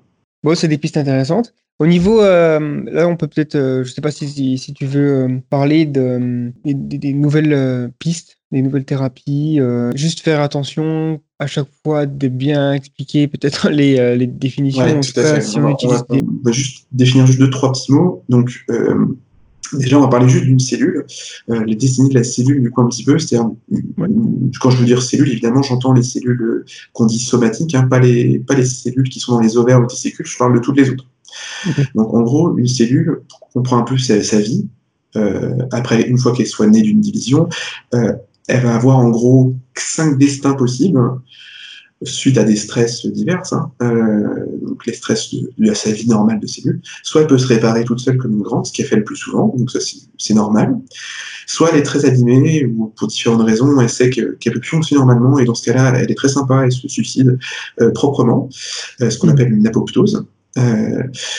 Les, et après, les, les, autres voies possibles de son destin, euh, du coup, hormis la, la, mort propre, entre guillemets, et le renouvellement en réparation, c'est euh, d'une part, euh, lorsqu'il y a une agression très importante, par exemple une plaie, une infection, euh, une artère qui se bouche, ce qu'on appelle de la nécrose. Donc là, c'est comme la, petite apoptose, c'est comme un, suicide, sauf que bah, là, il n'est pas propre parce qu'elle n'a pas eu trop le choix. C'est un peu, elle s'est fait tirer dessus. Quoi. Euh, après, il y a aussi la possibilité qu'elle devienne une cellule vieille et qui ne peut pas mourir, ce qu'on appelle une cellule sénescente. Il y en a différents types. Euh, mais en grosso modo, celle dont on parle en général, c'est la cellule sénescente qui appelle sécrétante. C'est celle qui embête tout le monde. Et la dernière possibilité, celle qui fait peur à tout le monde euh, et qui pourtant survient euh, tous les jours, c'est euh, la cellule cancéreuse, je vais m'expliquer. Euh, c'est du coup la cellule qui ne veut pas mourir, mais qui va continuer à se diviser. Alors celle-là, c'est celle qui nous embête. Heureusement, il y a plein de façons dans, l'organisme qui sont prévues pour la supprimer. Il y a des mécanismes internes à la cellule. Parfois, elle va, être gentille, elle va faire une apoptose. Euh, et parfois, il y a des mécanismes externes, à la cellule, c'est-à-dire du coup, des cellules euh, du, coup, euh, du système immunitaire qui vont venir la détruire. du coup, un peu sur un phénomène un petit peu, un peu de nécrose, entre guillemets, mais c'est pas exactement ça, mais c'est ça dit. Donc voilà un petit peu les cinq destins de nos cellules normales, les cellules hors, hors testicules ovaires et qui ne sont pas les cellules souches. Okay. ensuite, du coup, il y a une autre famille de cellules qui est très connue, qui s'appelle les cellules souches. Alors je dis les cellules souches, c'est volontaire, parce qu'en fait, il y en a plusieurs familles. Mm -hmm. euh, pour faire très simple, en gros, euh, grosso modo, il y en a quatre grosses familles. Vous avez, on a les cellules totipotentes. Ça, on peut quasiment les oublier, parce qu'en pratique, on, on, les voit enfin, on n'a pas trop besoin d'en parler aujourd'hui, c'est celle en fait qu'on retrouve chez l'embryon au tout début. Quoi. Il n'y a que moins de 8 cellules ou moins euh, chez l'embryon. Donc celles-là, elles ont la particularité, et ça, tout faire. Quand je dis tout, c'est tout. Elles peuvent faire un organisme complet, on en retire une seule, on en refait un, on refait un organisme complet, et avec placenta, enfin les, ce qu'on appelle les annexes, du coup, placenta inclus. Voilà. Après, quand elles ont passé le stade de 8 cellules, on a une deuxième catégorie qu'on appelle les pluripotentes, elles, elles savent tout faire, sauf le placenta, les index. Ça, elles savent pas faire. Mais c'est celle qui nous intéresse principalement. Quand, dans le langage courant, on dit cellules souches, très souvent on entend cellules souches pluripotentes. C'est celle-là qu'on pense. Et après, il y a deux autres types de cellules souches qu'on appelle des multipotentes et des finipotentes. Celles-là, en fait, on va les trouver dans les organes, dans tous les organes. Et en fait, elles vont permettre de euh, renouveler euh, des cellules perdues, d'une part. Mm -hmm. euh, et elles vont s'auto-renouveler. Donc en fait, elles vont faire deux choses, leur job, entre guillemets ça va être du coup de permettre du coup de se reproduire elles-mêmes et de créer des cellules qu'on appelle différenciées. Elles vont pas rester souches, elles vont se différencier dans les cellules de l'organe euh, dans lequel elles sont, souvent. Et elles vont le faire proprement, c'est-à-dire que c'est toute la difficulté de la chose, et c'est sur ça qu'on bute euh, pour instinctivement, parce que c'est très compliqué, c'est qu'elles vont le faire très bien, elles vont même réussir à sortir de leur petite niche, aller à l'endroit où on veut, elles vont bien se griffer avec leurs copines, elles vont avoir des vaisseaux pour les nourrir, enfin bref, elles font ça super bien, c'est pour ça que ça marche. Et donc toute plaie, tout traumatisme, toute infection nécessite ces cellules-là pour réparer les dégâts. Sans elles, ça, sans elles, ben, on ne vivrait pas. Mmh. Donc euh, ça, c'est pour les cellules souches. Et donc, pour les destinées de la cellule, on a parlé des cellules sénescentes, on va juste les définir rapidement. Celles-là, ouais. c'est aussi des cellules endommagées. C'est les cellules qui sont à l'arrêt, elles ne se divisent plus, donc c'est pas des cellules cancéreuses, hein. mais elles ne veulent pas mourir, c'est-à-dire qu'elles sont résistantes à l'apoptose. Donc c'est un peu ce que les gens appellent les cellules zombies, pourquoi pas? C'est-à-dire qu'elles sont pas vivantes, mais elles sont pas mortes non plus, entre guillemets. Du coup, ouais. elles se divisent plus. mais elle ne se multiplie pas. Enfin, voilà, elle ne se divise plus, mais elle ne veut pas disparaître. Elle reste là. Et ce qui est embêtant, c'est que dans ces cellules sénescentes, il y a un pourcentage qui n'est pas encore complètement défini, mais probablement aux alentours de 1 à 2% donc c'est pas énorme, euh, qui sécrètent en fait, euh, du coup, des marqueurs autour d'elles pour dire qu'elles qu'elles se sentent pas en forme, donc des marqueurs d'inflammation. Et le problème, c'est que ça va déstabiliser leur voisine. Donc, en déstabilisant leur voisine, elles vont euh, abîmer leurs copines, qui peuvent elles-mêmes devenir des cellules sénescentes. Et ça va appeler aussi des cellules immunitaires pour venir un petit peu euh, régler le problème, si on peut, qu'elles vont pas forcément réussir à régler. Enfin bref, ça va créer, euh, ça va créer des problèmes à ce niveau-là. Donc, ces cellules sénescentes sécrétantes. Elles ne sont pas nombreuses, mais elles mettent, euh, elles mettent la zizanie. Après, donc, comme je vous le disais tout à l'heure, euh, probablement les cellules sénescentes, et c'est ce qui est un peu passionnant sur ces cellules-là, on les comprend encore pas bien, des cellules incomprises. Euh, C'est-à-dire qu'on sait qu'elles ont des rôles dans la cicatrisation, dans l'embryogenèse, dans la grossesse. Donc elles ont souvent des rôles bénéfiques. Donc c'est pour ça qu'au niveau thérapeutique, euh, il y a pas mal de gens qui s'arrachent les cheveux tout autour de la Terre pour savoir comment est-ce qu'on va gérer ces cellules-là? Est-ce qu'on les détruit? Est-ce qu'on fait en sorte qu'elles sécrètent plus? Est-ce qu'on fait en sorte qu'elles soient nettoyées par le système Est-ce qu'on fait Enfin il y a pas mal de, il y a plusieurs pistes qui s'affrontent euh, pour savoir comment les gérer. Euh, il y a encore beaucoup beaucoup de, choses à comprendre sur ces cellules-là pour vraiment euh, savoir quoi en fait. Et ensuite, du coup, deux dernières petites définitions. Les télomères, ça je vais aller vite parce que pour la plupart des gens maintenant ça leur parle. Ouais, donc euh, voilà, c'est des protections qui au bout de chaque chromosome, comme probablement tout le monde euh, le sait, euh, qui diminuent un petit peu à chaque division de cellules, entre guillemets, un petit peu sous le principe de, de, comment dire, de la machine à écrire qui rognerait un petit peu les bouts de chaque côté à chaque fois qu'elle finit l'impression. mais heureusement, du coup, il y a une petite une petite ribonucléoprotéine donc, qui s'appelle une télomérase, qui a été un prix Nobel en 2009 euh, euh, pour ses découvertes au passage, euh, qui permet entre guillemets de refaire ce petit bout de protection au bout de nos, au bout de nos chromosomes, un peu comme les protections de bout de lacet, souvent l'exemple qui est utilisé. les cellules, par contre, la plupart de nos cellules à nous humains, en tout cas, n'ont plus cette télomérase. Donc, c'est-à-dire, du coup, elles ne peuvent plus réparer ces bouts de lacet. Au fur et à mesure de division, ça se raccourcit. Il y a des exceptions, évidemment c'est euh, nos, cellules, entre guillemets, dans les ovaires et dans les testicules, donc pour les ovules et les spermatozoïdes, qui, elles, continuent à l'exprimer, cette télomérase. Et il y a une deuxième exception qui est plus embêtante, c'est les cellules cancéreuses. C'est quasiment coup de règle, euh, presque. Quasiment l'essentiel des cancers exprime cette télomérase. Donc ça leur autorise du coup un nombre de divisions qui est limité. Parce que du coup, euh, quand en fait la cellule arrive euh, à attaquer entre guillemets le génome pour se diviser, en général elle s'arrête de se diviser, ce qu'on appelle la limite de Hayflick, personne qui a découvert ça. Mais du coup, bah, les cellules cancéreuses, vu qu'elles ont la télomérase, elles vont pas atteindre cette, cette, elles vont pas renier entre guillemets sur le, génome, du coup elles vont continuer à se diviser parce que du coup leur génome entre guillemets est protégé par euh, ces télomères qui continuent à se rallonger.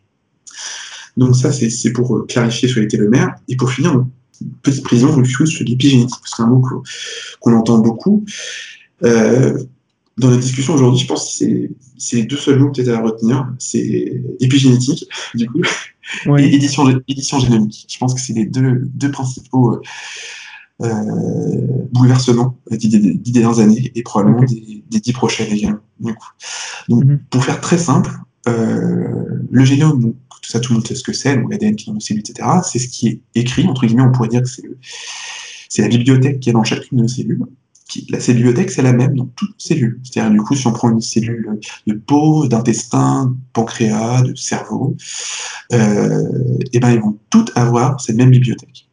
Mm-hmm. Mais pourtant, elles sont très différentes. C'est-à-dire qu'évidemment, il faut toutes des choses très différentes, les types de cellules que je viens de citer. Et en fait, l'épigénome, ou l'épigénétique, c'est en fait ce qui va autoriser ou non la lecture de ces différents rayons de bibliothèque, entre guillemets. Euh, et euh, vraiment, du coup, euh, on peut voir ça un petit peu comme, soit comme un, il y a plein d'analogies possibles, hein, système de masquage, compression, décompression des données, enfin voilà, comme des marque-pages, enfin voilà, peu importe l'analogie qu'on donne, mais en tout cas, c'est vraiment ce qui va autoriser ou non la lecture, voire la favoriser des différentes zones de la bibliothèque de, notre génome de chaque cellule, qui du coup dira, en fonction de ça, la cellule, toi, tu es une cellule de foie, toi, tu es dans une cellule du cerveau, toi, tu es une cellule d'os, etc. D'accord. Et ce qui est intéressant pour cette épigénétique, c'est là que du coup, euh, euh, je pense que c'est ça qui a, été le, qui a stimulé David Sinclair, c'est que c'est un système du coup qui est réversible. Contrairement au génome, où pour on peut changer le génome, mais c'est très complexe. L'épigénome est beaucoup plus facile et beaucoup plus réactif en plus à être changé, modifié. Et c'est un système un petit peu analogique. Donc, c'est-à-dire que c'est pas du 0 ou 1. Euh, on peut, entre guillemets, masquer plus ou moins, on va dire, ou, mettre des plus gros marque-pages ou des plus petits, etc.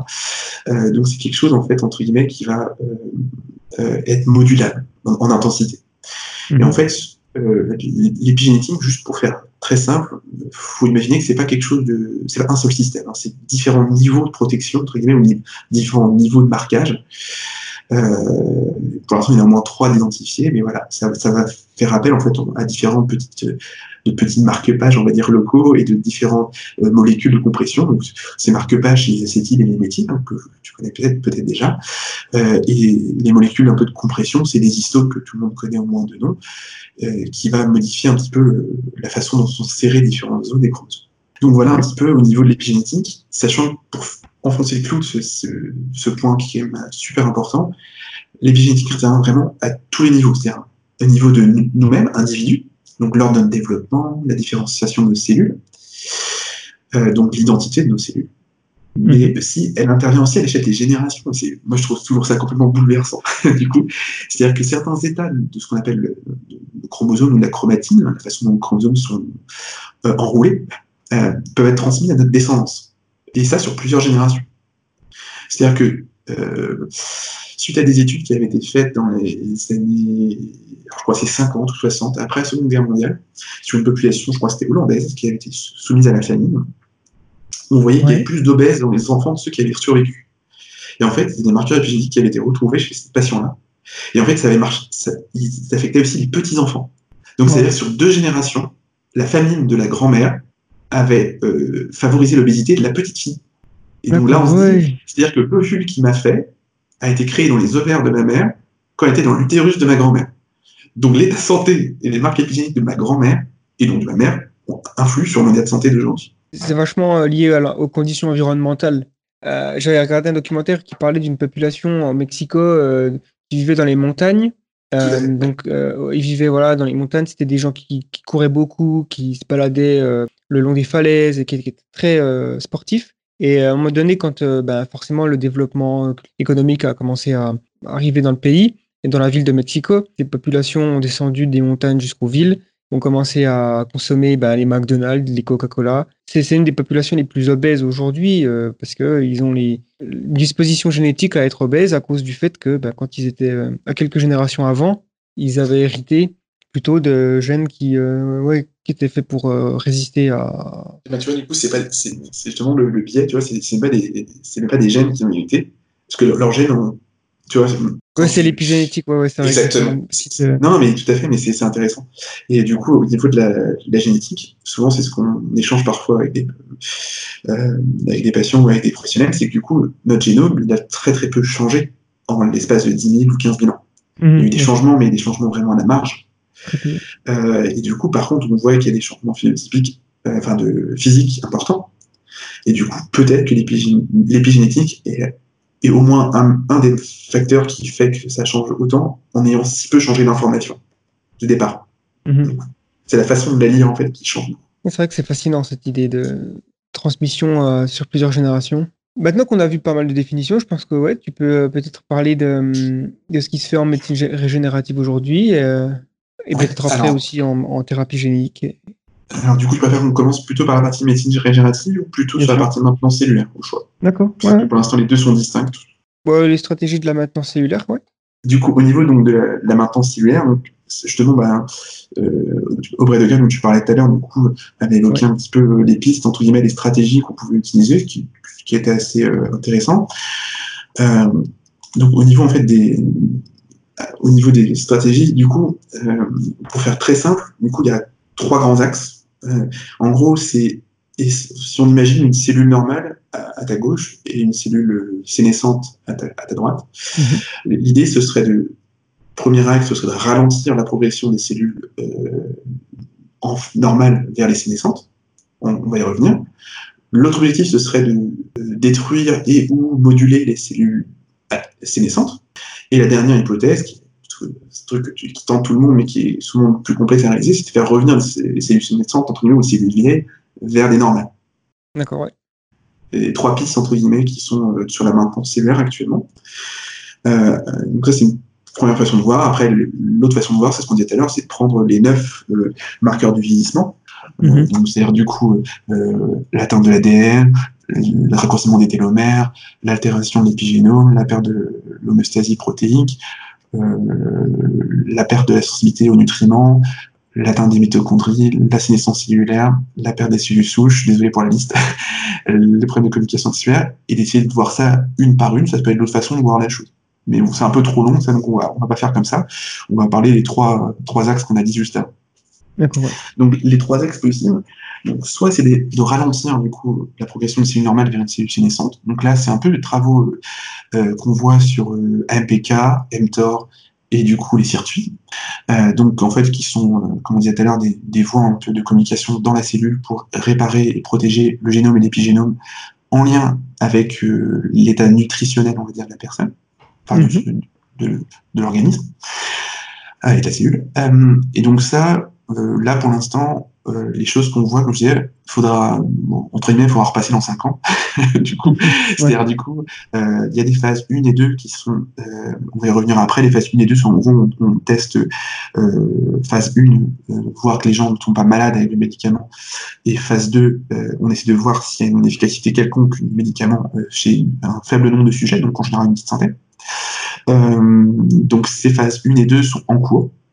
Euh, si on attend longtemps, euh, donc 5-10 ans, il y aura des résultats probablement intéressants, mais déjà, s'il si donne des résultats entre-temps, par exemple sur les horloges de Horvath, ça peut tout à fait être intéressant déjà de voir si ça va dans le sens qu'on espère de ces traitements-là. Donc pour chacun, chacun des trois, donc les sirtuines, clairement, c'est tout ce qui est précurseur du NAD+.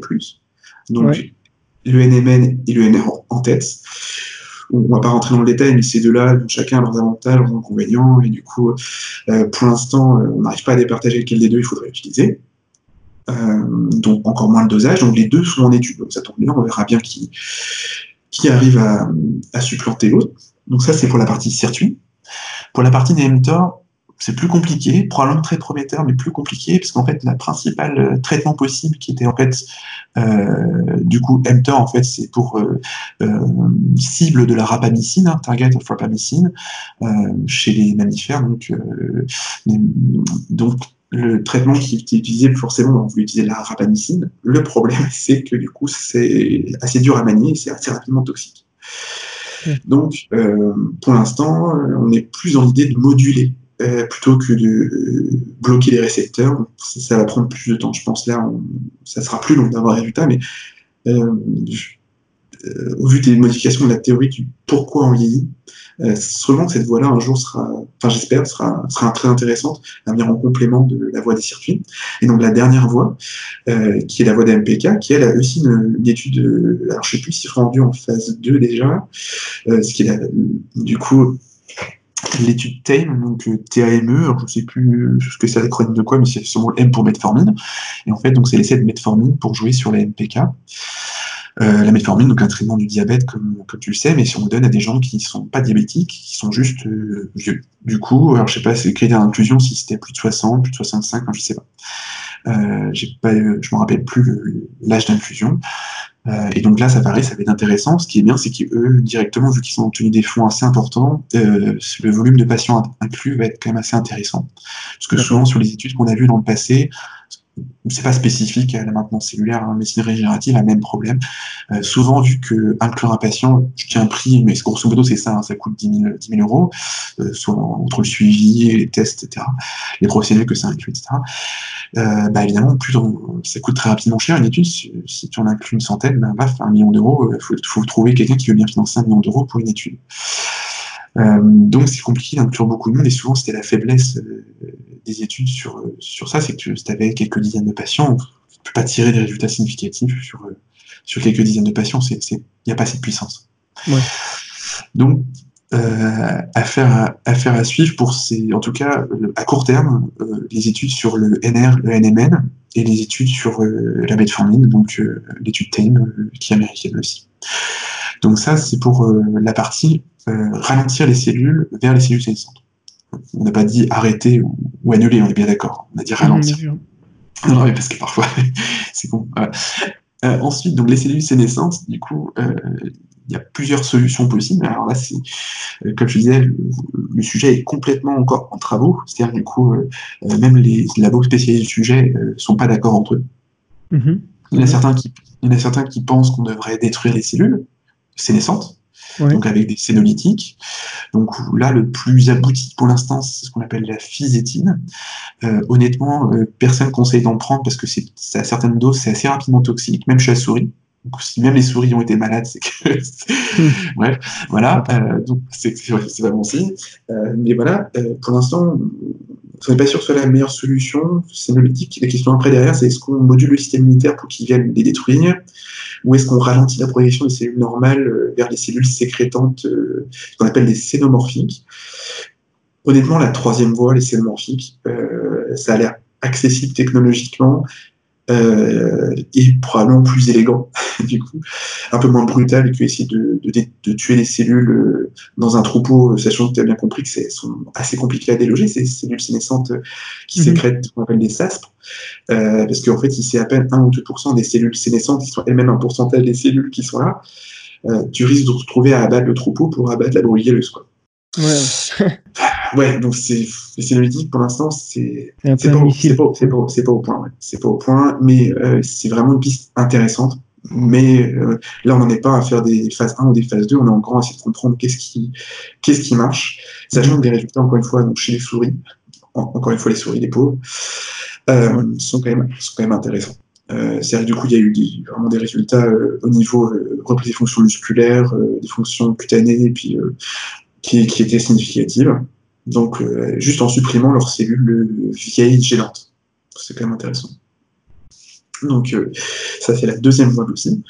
Et donc, la, la troisième voie, euh, la troisième voie, donc du coup, c'est celle où on décide d'inverser la chose, on essaie de ramener plus de cellules jeunes dans la partie que de cellules vieilles.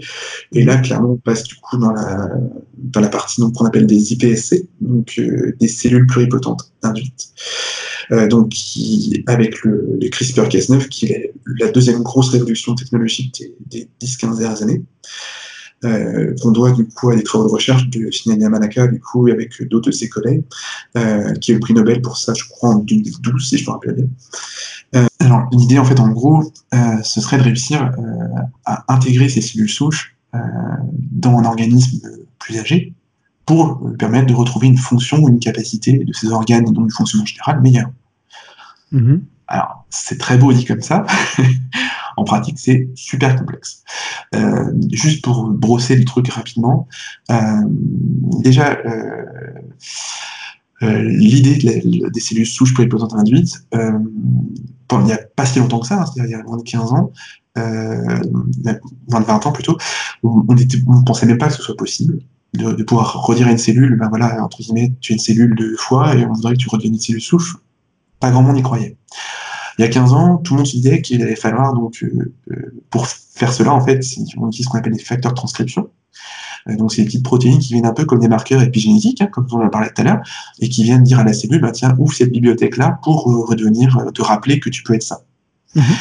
Et du coup, en utilisant les, des, facteurs de transcription. Il y a plein de gens qui disaient Oh là là, mon Dieu, c'est compliqué, c'est une différenciation cellulaire aussi. Euh, peut-être qu'il nous en fera 10, 20, 30, 40 facteurs de transcription, enfin un truc à faire entrer dans une cellule, euh, c'est compliqué. Et en fait, du coup, euh, l'équipe Hachina Yamanaka du coup, a montré à tout le monde qu'elle pouvait le faire avec 4 facteurs de transcription, qui sont CMYC, KLF4, OT4 et SOX2 sous-nom un petit peu barbare, on appelle le cocktail de Yamanaka, mais peu importe. Euh, ces, quatre facteurs de transcription permettent du coup de, entre guillemets, remonter euh, l'arbre de la différenciation et de remonter vers, la souche. Mais pour faire ça, euh, il faut réussir à envoyer du coup dans, dans la cellule du coup ces facteurs de transcription on les envoie pas eux-mêmes en général, parce que c'est très gros, c'est des protéines qui sont assez volumineuses. En fait, on en envoie en fait souvent, enfin, pour l'instant, des ARN. Donc, euh, on va dire du coup le, mode d'emploi pour la cellule pour les construire. Donc, elle reçoit le mode d'emploi de ces quatre facteurs de transition qu'elle va construire et mettre ensuite sur le génome pour la faire redevenir une IPS. Donc déjà, on sent que ça devient un peu plus compliqué, parce qu'il faut réussir à faire rentrer dans la cellule on va pas rentrer en détail, mais en gros, c'est le problème des vecteurs, et du coup, c'est le problème d'une thérapie génique, d'ailleurs, en général, quand on veut faire rentrer du matériel dans une cellule. Mais c'est assez complexe. Et euh, derrière, du coup, euh, au niveau de ces IPSC, ça montre un peu tout le travail qu'il y a derrière à faire, c'est quel facteur de transcription mettre? C'est-à-dire, du coup, euh, toutes les équipes n'utilisent pas pour l'instant les mêmes, cocktails, entre guillemets. Il y en a certaines qui auraient tiré MIC, par exemple, comme l'équipe de David Sinclair. Il y en a d'autres qui l'ont gardé, qui ont mis autre chose, comme du coup l'équipe de Horvat. Euh, voilà, l'équipe de Mike West a encore été un autre cocktail, on peut en reparler non, on rentre dans, le détail, c'est peut-être pas très intéressant. Mais voilà. Euh, donc déjà, même le cocktail de départ, pour les, pour les dédifférencier, tout le monde n'est pas d'accord. On, on, tâtonne, on cherche encore. C'est savoir quel est le, le meilleur, entre guillemets, euh, le meilleur profil de, de, combo de facteurs transcription pour le résultat qu'on veut. Parce que euh, du coup, ça dépend de quel degré de dédifférenciation tu souhaites. Est-ce que tu veux que ce soit une cellule complément souche? Pas sûr. Est-ce que tu veux que ce soit une cellule, par exemple, euh, précurseur d'une cellule de foie, si c'est dans le foie Voilà, c'est un petit peu les, questions qui se posent derrière. Et sachant que derrière, pour les risques, on n'est pas encore euh, complètement serein. C'est-à-dire, du coup, est-ce que ça stimule ce qu'on appelle les TERT, c'est-à-dire, du coup, la, la on a parlé tout à l'heure Est-ce qu'il y a risque de, tumeur derrière? Est-ce qu'il y a un risque de perte d'identité de la cellule Par exemple, avec le risque de faire une tumeur en en injecter, c'est déjà arrivé des personnes qui ont joué un peu les apprentis sorciers euh, sur certains patients, malheureusement. Il y a eu des injections mmh. dans la rétine ou dans la, au niveau autour de, autour de la moelle épinière qui ont fait malheureusement des patients aveugles ou euh, paraplégiques. Parce que du coup, c'était au lieu d'avoir des cellules qui ont bien fait ce qu'on voulait, elles ont fait une tumeur euh, bénigne, certes, mais une tumeur compressive. Est-ce que ça aura des effets inattendus euh, les incorporer Est-ce que le, le, vecteur que tu utilises il peut poser des problèmes? Enfin, tu vois, il y a plein de questions qui découlent de tout ça. Euh, qui, sont, euh, qui, qui, sont pour l'instant encore euh, à l'état de dans les labos. On est, pas, on est loin d'une mise, en, mise en phase 1, quoi, en phase de recherche de chez Donc on, on, en est assez loin. Mais c'est une piste quand même qui, qui, est super intéressante et rejoint le travail d'expérience qu'avait fait David Sinclair sur ses souris et leurs nerfs optiques dont on a parlé tout à l'heure. D'accord, ouais. Et donc, du coup, c'est ce qu'il a, ce qu'il a fait. Et du coup, c'est quand même intéressant. Euh, parce que du coup, euh, il a quand même pu montrer que les cellules nerveuses, qui sont quand même, comme je disais tout à l'heure, des cellules qui se réparent pas facilement, c'est quasiment les plus complexes à réparer. Donc, on va commencer par plus compliqué. Euh, et ça, ça, a eu des résultats intéressants. Donc, c'est que ça, la preuve de concept est quand même, est quand même là. Donc, c'est quand même pas mal. C'est super intéressant. Euh, et après, en tout cas, pour, pour ces cellules souches, après derrière,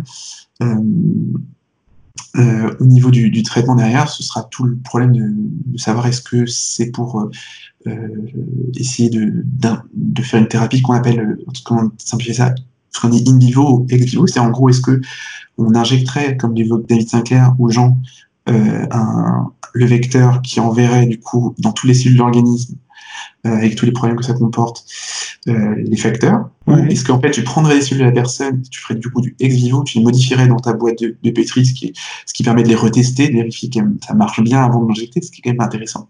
Euh, et après de l'injecter chez la personne, mais là, pose le problème de savoir comment est-ce que tes cellules elles vont savoir où aller. Euh, parce que sur des, sur des tissus liquides comme le, le tissu lymphatique ou, sanguin, bah, elles arrivent à retrouver leur voie grâce à, à des systèmes de signalisation, mais dans des tissus solides, c'est beaucoup plus compliqué. C'est d'ailleurs comme ça que les gens, à mon avis, se sont pris euh, les pieds en tapis avec leurs histoires de, de et de paraplégie sur les injections euh, péridiques autour de la moelle. C'est qu'en fait, bah, les cellules, elles savaient pas où aller, en fait. Donc elles sont restées là et puis elles sont multipliées de façon anarchique. Elles savaient pas quoi faire.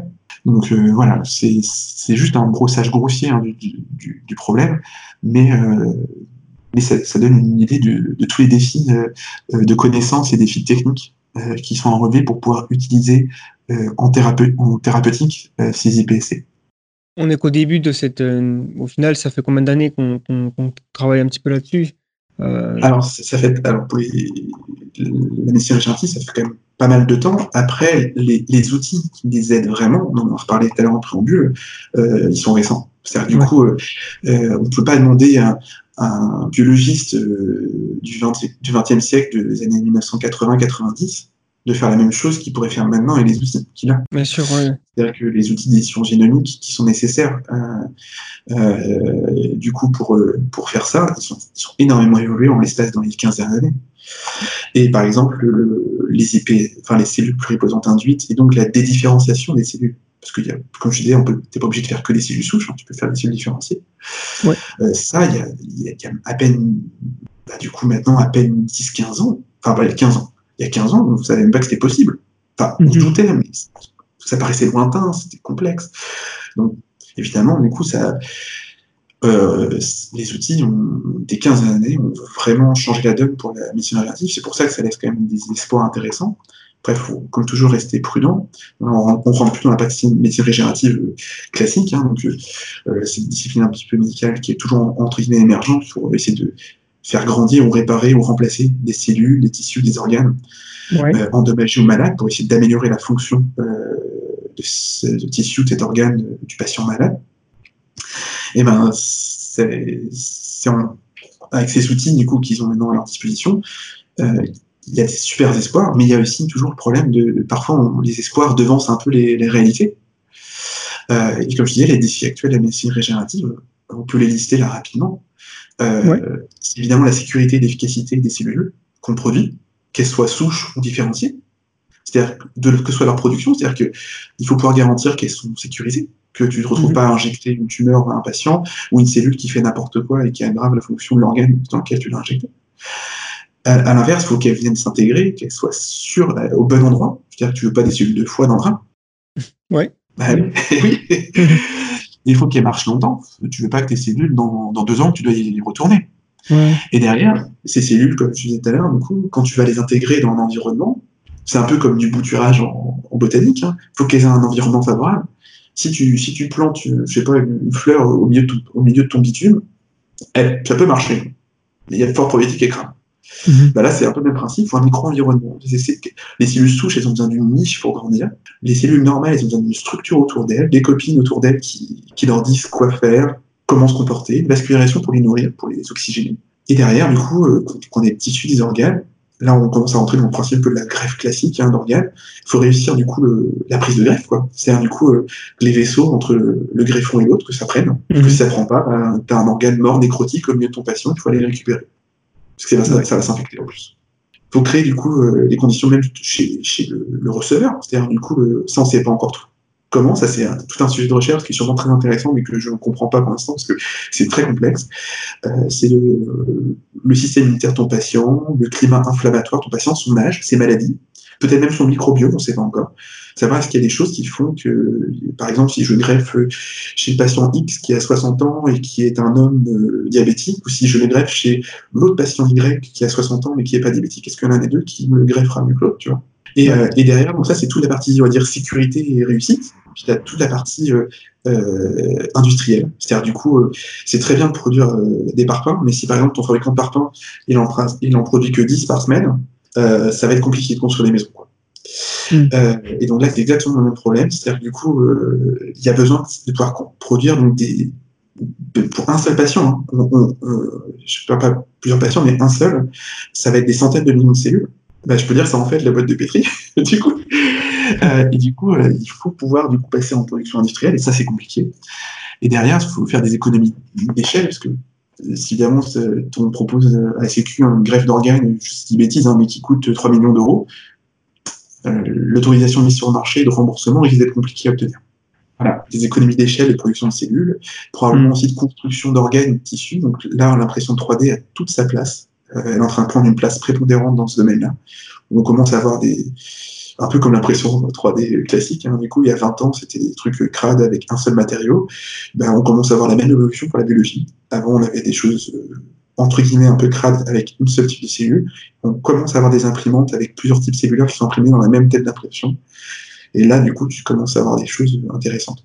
Donc ça, c'est un peu euh, pour poser le cadre du coup de la médecine régénérative. Donc après, c'est vrai que euh, tu me dis hein, si je suis pas si je suis pas clair ou si c'est trop un peu trop euh, flou. Du coup, Non, choses- c'est bien, c'est bien, ça, ça permet d'aller en, en détail. Je pense que faut, faut- ça, ça montre aussi la complexité de, voilà, des processus, hein, évidemment. Bien souvent, quand on a un œil euh, orienté, euh, quand on vient du public, si quelqu'un lit un article scientifique, enfin, même pas un article scientifique, mais juste un article sur un site scientifique, on va dire, souvent avec les titres clickbait, Ouais. euh, tr- impression 3D d'un organe créé avec des cellules souches, on se dit, ah tiens, c'est c'est facile. Demain, on pourra juste avoir un cœur artificiel basé sur nos. Enfin, pas artificiel, mais on pourra juste faire greffer un cœur avec des cellules souches. Et on, ne se rend pas compte de, ce que ça représente, en fait. Exactement. après, si tu veux, pour, la, pour la partie, on va dire, cellulaire hein, de la médecine régénérative, on peut partir du plus petit vers le plus gros pour, les, pour les cellules, donc on, l'a un peu brossé tout à l'heure, les histoires de cellules différenciées, euh, des cellules souches pluripotentes induites. Mhm. Euh, euh, c'est plus le problème de savoir comment les envoyer à l'endroit où tu veux. Clairement, c'est sur les tissus liquides, c'est-à-dire les cellules sanguines et les cellules lymphatiques, où là, ils ont une grosse carte à jouer. donc, on, voit d'ailleurs, du coup, les premières thérapies qui se font, parce qu'il y en a déjà, euh, qui utilise du coup cette technologie d'IPSC euh, qui a à peine 10 ans. Donc ça, donne la dynamique quand même du projet quand même. Hein. Mm. En moins de 10 ans, tu as déjà des patients qui ont le traitement. C'est très rapide. Euh, et bien forcément, je te donne en mille. On a commencé par la drépanocytose, qui est une maladie du sang, et du coup la bêta-thalassémie, qui est aussi une maladie du sang. Pour des raisons purement pratique. Euh, c'est-à-dire du coup, euh, il y avait déjà des connaissances assez pointues sur ces domaines-là. Les hématologues euh, font déjà des greffes de moelle, je peux passer les détails, mais voilà, qui c'était pas pour ces thérapies-là, mais bref, ils avaient déjà des, bonnes connaissances de base. Et en plus, quand, quand on veut injecter une cellule, ben, elle, elle retrouvera sa route. Elle, elle, va se promener dans le sang, et tu as de bonnes chances qu'elle aille à l'endroit où tu veux qu'elle aille. Donc ils ont commencé par ça. Et les résultats, pour l'instant, là on a déjà les premiers résultats qui sont très encourageant. C'est-à-dire, du coup, il y a un bon espoir euh, d'éradiquer euh, du coup les drépanocytoses. C'est euh, mm. concret et c'est une maladie qui touche quand même des millions de personnes et qui vraiment est invalidante. nous, on en voit assez, peu en France, à part en région parisienne, mais on en voit assez peu en France parce que du coup, c'est plus du coup sur d'autres continents. Mais, mais quand même, du coup, c'est quand même super intéressant. Et après, au niveau donc, de, de ces thérapies par cellule. Euh, il y a eu d'autres essais hein, qui ont été faits, mais honnêtement, c'est vrai que pour l'instant, c'est pas, c'est moins encourageant sur les sur les tissus solides. C'est-à-dire qu'il y a eu des choses qui ont été faites en France, par exemple, sur des injections directement, là je parle de cellules, hein, euh, euh, mhm. au niveau cardiaque, et pour l'instant, ça n'améliorait pas forcément la, de façon significative la fonction du cœur qui avait fait un infarctus, par exemple. Euh, il y avait eu des choses qui avaient été essayées sur le cartilage il y a quelques années en Belgique, et l'entreprise a mis le clé sous la porte vu que ça ne marchait pas. Euh, on avait des plus grosses cellules, donc des plaquettes, mais ça c'est une autre technologie qui a été utilisée, mais c'est pas vraiment des cellules différenciées, c'est autre chose. Ça n'avait pas bien marché non plus. Donc pour l'instant, les résultats n'étaient pas forcément au rendez-vous. Les deux grosses choses où, ça marche, c'est vraiment les tissus liquides, donc on vient d'en parler. Et l'autre chose qui n'est pas vraiment de la médecine régénérative, mais qui en est euh, un petit peu dérivée de, ces différenciations de cellules un petit peu faites comme ça. C'est du coup ce qu'on appelle les cartes des selles. Du coup, c'est peut-être déjà entendu parler, c'est des cellules T, des lymphocytes T, avec un anticorps que tu as pu euh, programmer dessus. Et ça, par contre, c'est ce qu'on appelle du coup de l'immunothérapie, mais qui est aidé grâce aux technologies des IPSC. Hein, et du coup, euh, il y a aussi des technologies qu'on utilise pour ces thérapies-là. Et ça, vraiment, ça change la donne sur euh, des, des thérapies anticancéreuses, en fait. C'est là qu'on voit que les traitements, le, traitements en lien avec euh, la médecine régénérative et le cancer, il y a des choses qui vont, qui vont se recouper. Et c'est passionnant parce que euh, c'est très récent, les cartes essais, ça, ça a moins de 5, 5 à 10 ans, moins de, 5, moins de 5 ans vraiment sur le marché. Et il y en a trois déjà qui marchent, qui ont vraiment amélioré la durée de vie de patients avec des mélanomes métastatiques ou des cancers du poumon métastatiques. Donc c'est des maladies qui étaient, enfin qui sont toujours très très graves et qui étaient avec une sentence euh, très sombre euh, derrière. Et du coup, là, vraiment, on gagne des années d'espérance de vie, ce qui n'est pas rien quand même. Quand on est malade d'un cancer, euh, gagner 2-3 ans d'espérance de vie, c'est pas, pas négligeable, du coup. Voilà, donc, et après, sur les thérapies cellulaires pures et dures, donc je ne parle pas de tissu ou d'organes, vraiment cellulaire, encore une fois. Euh, il y a des choses qui sont en cours sur des réparations osseuses, sur euh, des greffes de cellules souches pancréatiques ou de foie, de cellules nerveuses, de rétine aussi sur euh, la DMLA par exemple. Mais pour l'instant, il n'y a pas de résultat. On n'est pas encore sur le niveau cellulaire, c'est vraiment limité aux cartes et aux, aux tissus pour l'instant. Et les autres, c'est encore un peu en cours. Donc ça, c'est la partie cellulaire. Et après, sur la partie plus organes et, tissus, entre guillemets. Euh, donc les greffes de tissus d'organes, bah, euh, il y a des, choses qui sont un peu historiques, hein, des greffes de moelle, du coup, pour différents problèmes hématologiques de cancer en particulier, euh, des valves cardiaques qui étaient peau de cochon ou des choses comme ça, des greffes de mm. peau sur les grands brûlés, des greffes de visage, plus récemment des greffes de trachée d'un autre patient, par exemple. donc ça, c'était des choses un petit peu historiques qui marchent pour la plupart d'entre elles, qui marchent très bien, et qui changent vraiment la qualité de vie de ces patients-là. Euh, et par contre, c'est vrai qu'au niveau euh, de faire, tu évoquais tout à l'heure, c'est intéressant, euh, un, un cœur biologique. la dernière chose en date n'est pas vieille, c'est à moins d'un an. c'est en Israël où ils ont produit un cœur humain. Mais, mais, mais, mais, il, y a, il y a un double gros mais. Il fait la taille d'un cœur de souris, donc c'est un taille humain miniature. Mhm, d'accord. Donc ça donne une idée de la difficulté de produire en grand volume. Et l'autre chose, c'est que, entre guillemets, ils ont peut-être réussi l'architecture. Donc ça, c'était très bien. Mais ils n'ont pas réussi la fonction. C'est-à-dire qu'ils ne contractent pas. Ou très mal. Si ils contractent, mais en fait, vu le, le cœur, en fait, il y a un, peu un système électrique dedans qui permet aux cellules de synchroniser entre elles pour pas que chacun batte dans son coin comme elles veulent. Ben ça, ça va pas marcher. Donc, c'est bien, mais c'est pas ça. Du coup, mm. il y a encore du travail à ce niveau-là pour obtenir quelque chose de, de transplantal. Après, là, je suis d'accord euh, avec toi, c'est que c'est des espoirs énormes. Parce que du coup, derrière, c'est se dire, bah voilà, est-ce que je peux faire une greffe euh, à partir du donneur? Tu vois, c'est-à-dire, je prends, euh, on prend l'exemple qui sont ressortis, je prends de la graisse du ventre du patient, il a besoin d'un cœur. Je les différencie en cellules de cœur, ou je les différencie en cellules souches, etc. On refait un cœur en laboratoire, ça prend, je dis des bêtises, hein, ça prend quelques mois par exemple, et après tu le retransplantes au patient qui a pu attendre via différents moyens sa transplantation, il n'y a pas eu besoin de donneur. Oui, ça change la donne. Ça change complètement la donne. Mais après, encore une fois, ça, on n'est pas là. Euh, probablement dans les, dans les prochaines décennies, mais pas, c'est pas, c'est pas dans deux ans qu'on verra une transplantation cardiaque, je pense, d'un cœur euh, qu'on dirait, euh, du coup, un cœur autologue, entre guillemets, de la personne qui, qui viendrait de la personne elle-même.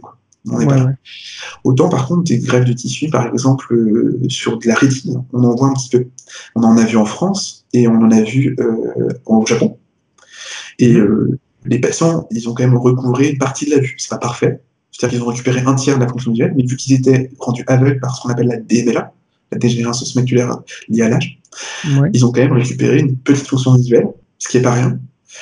et donc ça, ça prouve quand même que ça peut marcher. Donc c'est quand même, c'est quand même très intéressant. De, l'espoir, Mais encore une fois, on, revient toujours au problème de savoir produire un parpaing ou savoir faire une cathédrale. Tu vois, il y a, y a, quand même un monde entre les deux.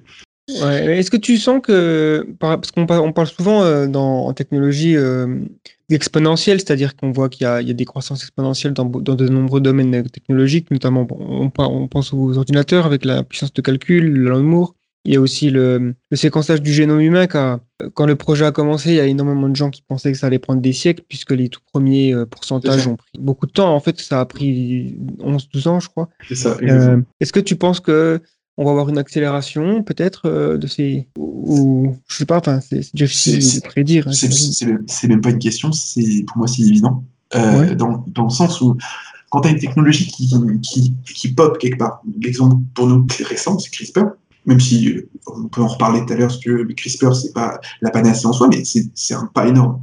Juste pour euh, euh, définir peut-être rapidement CRISPR-Cas9 Alors rapidement, grosso modo, pour faire très simple, c'est un système, on va dire que c'est un système immunitaire basique développé par les bactéries contre les virus. C'est un système immunitaire d'un organisme unicellulaire à la base. On l'a récupéré à notre profit et en fait on l'utilise en fait comme un système pour couper l'ADN avec un système GPS intégré euh, avec un ARN de, dans, cette molécule qui va du coup reconnaître la séquence qu'on a mise. C'est-à-dire on met une molécule d'ARN pour reconnaître la séquence d'ADN qu'on veut cibler. D'accord? Mm-hmm. Je ne sais pas si je suis clair.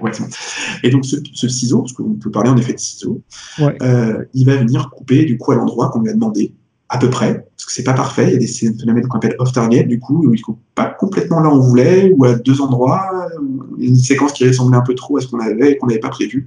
voilà, des petits embêtements et ça peut poser problème. Et donc, il, y a des chercheurs qui lui ont greffé des choses sur le, dos et qui permettent du coup d'intégrer après la séquence d'intérêt. Si on veut intégrer quelque chose, ou de supprimer une séquence qui ne nous intéresse pas, ce qu'on appelle faire du knockout.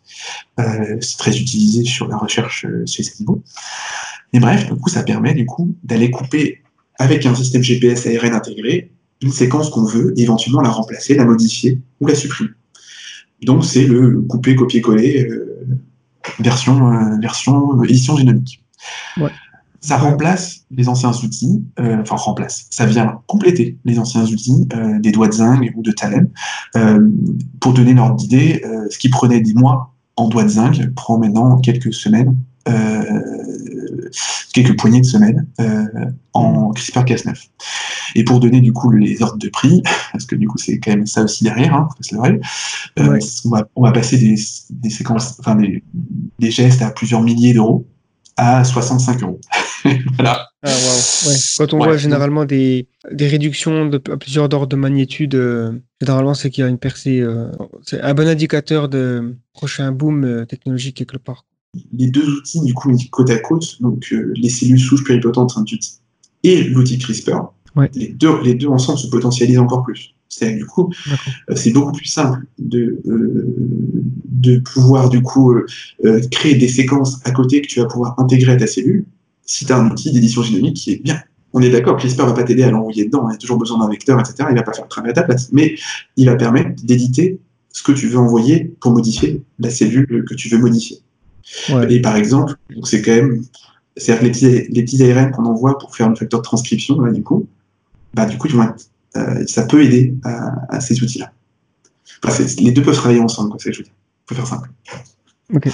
Mais donc, du coup, tout ça, du coup, oui, ça, ça, ça permet, entre guillemets, de faire des, des, avancées de plus en plus rapides, forcément. Et on voit bien, d'ailleurs, le nombre d'équipes qui, qui, ont, le nombre d'études qui utilisent CRISPR, on est en effet sur une exponentielle. du coup, le nombre de papiers qu'ils utilisent, ça explose chaque année parce que, du coup, c'est pas cher, ça marche vite, ça marche plutôt bien. C'est pas parfait. Il y, a, des systèmes qui vont le remplacer, je pense, petit à petit, ou le compléter. Euh, donc du coup, qu'on commence un petit peu à voir poindre, du coup, euh, par exemple, pour ne citer que un, s'il y en avait un seul à retenir, euh, du coup, euh, ce serait du coup ce qu'on appelle le prime editing. Donc, du coup, c'est pour faire simple, si on devait considérer que CRISPR c'est un ciseau, euh, enfin, ce base editing, du coup, qui a été développé par euh, l'équipe Dr. Liu, euh, du coup, en fait, ça viendrait en fait avec un stylo entre guillemets modifier une des bases seulement. On est sur quelque chose quand même de moins moins brutal quoi. C'est pas, mm. ça vient pas couper, recruter du monde pour réparer, etc. Ça va juste modifier une base. C'est, c'est quand même, sera, probablement que ce sera, sera un intérêt de, de précision qui va être quand même intéressant on voit que cet outil, même cet outil-là qui est récent, il évolue déjà. Il y a déjà des, plein de versions de CRISPR. Alors, comme, tu l'entends, on dit Cas9, c'est-à-dire qu'il y a aussi d'autres CRISPR hein, qui existent, mais c'est celui qui est le plus utilisé. Et du coup, euh, il y a eu des modifications qui étaient rajoutées dessus pour modifier différemment, etc. Enfin, c'est un outil qui va être très évolutif. J'imagine qu'aussi il se démocratise par rapport au fait que ça devient peut-être. J'avais entendu, enfin j'avais vu qu'il y a des, il y a carrément des gens qui, qui font des modifications génétiques dans leur garage, on va dire avec euh, ces, outils-là, ces, nouveaux outils de modification génétique, qu'est-ce qu'on pourrait euh, Du coup, ça fait, ça fait aussi, ça ouvre la porte aux, questions éthiques qui entourent tout ce qui est thérapie génique? Je trouve que cette peur un petit peu du biologique hacking, pardon, je pense que c'est un c'est un petit peu une crainte qui est pas très fondée dans le sens où euh, quand même faut quand même un laboratoire euh, avec des systèmes de ventilation, euh, enfin pouvoir faire en sorte que ton ADN ne se promène pas dans la pièce entre guillemets quand tu le manipules, etc. Euh, faut, du matériel de microscopie, du matériel de, de PCR, pas mal de, de, matériel assez coûteux quand même. Du coup, pour l'instant en tout cas, euh, et puis après, même si tu as fait une séquence que tu as, créée dans, dans ton garage, euh, il y a une différence entre euh, créer une séquence et savoir la, la distribuer. Parce que, comme tu as compris tout à l'heure, on a un petit peu survolé ce sujet-là, mais le sujet des vecteurs, quand tu veux transmettre une modification génétique à un organisme qu'on dit in vivo, c'est-à-dire du coup sans produire des cellules à l'extérieur puis injecter dans le patient, mais directement injecter la modification pour qu'elle se réponde dans l'organisme. Ouais. Euh, c'est très complexe. Hein. Euh, vraiment, c'est, euh, le problème des vecteurs, c'est un problème. Il y a des gens qui travaillent que sur ça parce que c'est un problème vraiment compliqué. Hein, du coup, de pouvoir réussir à, faire en sorte de toucher que les cellules que tu veux, vraiment les toucher, que les molécules soient incorporées au bon endroit, que ça s'exprime longtemps, mais pas trop, que tu puisses annuler si tu veux. Enfin, euh, ça fait beaucoup, beaucoup de paramètres à gérer. Et par exemple, de temps en temps, on, a, on voyait des, des personnes qui, qui pensent euh, faire des choses euh, technologiquement utiles, type par exemple s'injecter des télomérases ou, ou s'injecter, comment dire, des, je sais plus si c'était des, facteurs de croissance pour avoir des muscles plus gros, etc. Honnêtement, déjà, je pense que les résultats, ils n'ont pas pu oublier, je pense que ça n'a pas être probant. Et en plus, mhm. c'est peu probable que ça soit beaucoup diffusé si ça a été mal pensé dans l'organisme, tu vois. Tu vois, ils auront peut-être un, j'exagère, hein, mais ils auront peut-être un kyste au niveau local de l'injection, puis ça va s'arrêter là, quoi. Hmm.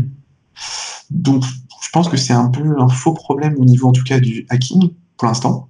En tout cas, par des particuliers. Bien sûr. Des particuliers, en tout cas. Si j'avais, il y a beaucoup, beaucoup, de scientifiques qui travaillent sur ces sujets-là, du coup, d'édition génomique, qui, qui, qui, appellent à un moratoire mondial sur, sur l'édition génomique. Et je pense qu'ils ont raison. Euh, en particulier quand on commence à réfléchir à des sujets beaucoup plus lourds, comme le gene drive. Donc en fait, c'est ce qu'on appelle le forçage génique. Mhm. Euh, là, on commence à tomber sur, euh, sur des choses qui, si on fait n'importe quoi avec, là, on commence à tomber sur des questions éthiques critiques. C'est-à-dire, par exemple, le gene drive, l'exemple classiquement utilisé, c'est l'exemple de la malaria ou du paludisme. si on modifiait les moustiques génétiquement pour qu'ils transmettent euh, à leur descendance, à coup sûr, hein, pas, pas en mode mendélien 50-50, mais à coup, à coup sûr, euh, ces mutations à leur descendants, on pourrait modifier en relâchant dans la nature. Si on en fait quelques millions, en gros, si on atteint les 1 pour 1000 euh, moustiques sur la Terre, si on fait pas mal de moustiques, c'est pas euh, ils transmettraient du coup à toute la population des moustiques en 12 à 15 générations cette mutation-là.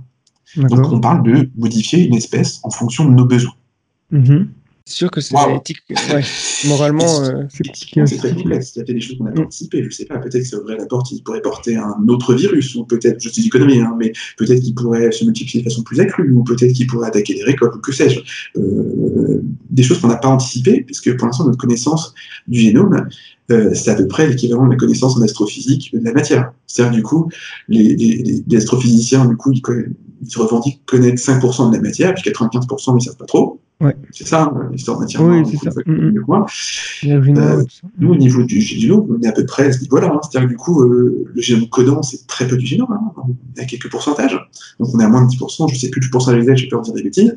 Mais on est à un faible, faible taux. Et ce qu'on appelle le génome non codant, mais qui probablement sert à quelque chose, mais c'est juste qu'on n'a pas compris quoi. Euh, et ben du coup, il, avant de modifier les choses là-dedans, il y a intérêt de bien comprendre ce que, le fonctionnement. Et honnêtement, on en est très loin. Mmh, oui, c'est sûr qu'il y a des conséquences inattendues. Euh. Alors après, il ne faut pas se leurrer, hein, le Gen Drive, euh, il y a déjà 4 ou 5 pays qui travaillent sur le sujet. Hein. Du coup, donc, euh, à mon avis, c'est un peu comme la recherche en intelligence artificielle. Les gens font, et puis ils vont probablement réfléchir après. Euh, parce que du coup, ça va être la compétition au premier qui, qui pourra modifier euh, ce dont il a besoin. Après, il y a des pays, je les comprends, hein, euh, des pays qui seront envahis par des nuisibles qui veulent les supprimer comme ça. Donc, je pense à l'Australie. Euh, il y a un pays d'Afrique, je ne sais plus lequel, qui, espère, qui est paludiste en modifiant ses moustiques. Pourquoi pas hein C'est vrai que le paludisme, c'est un énorme problème de santé. Hein. C'est un des premiers problèmes de santé au monde en termes de mortalité.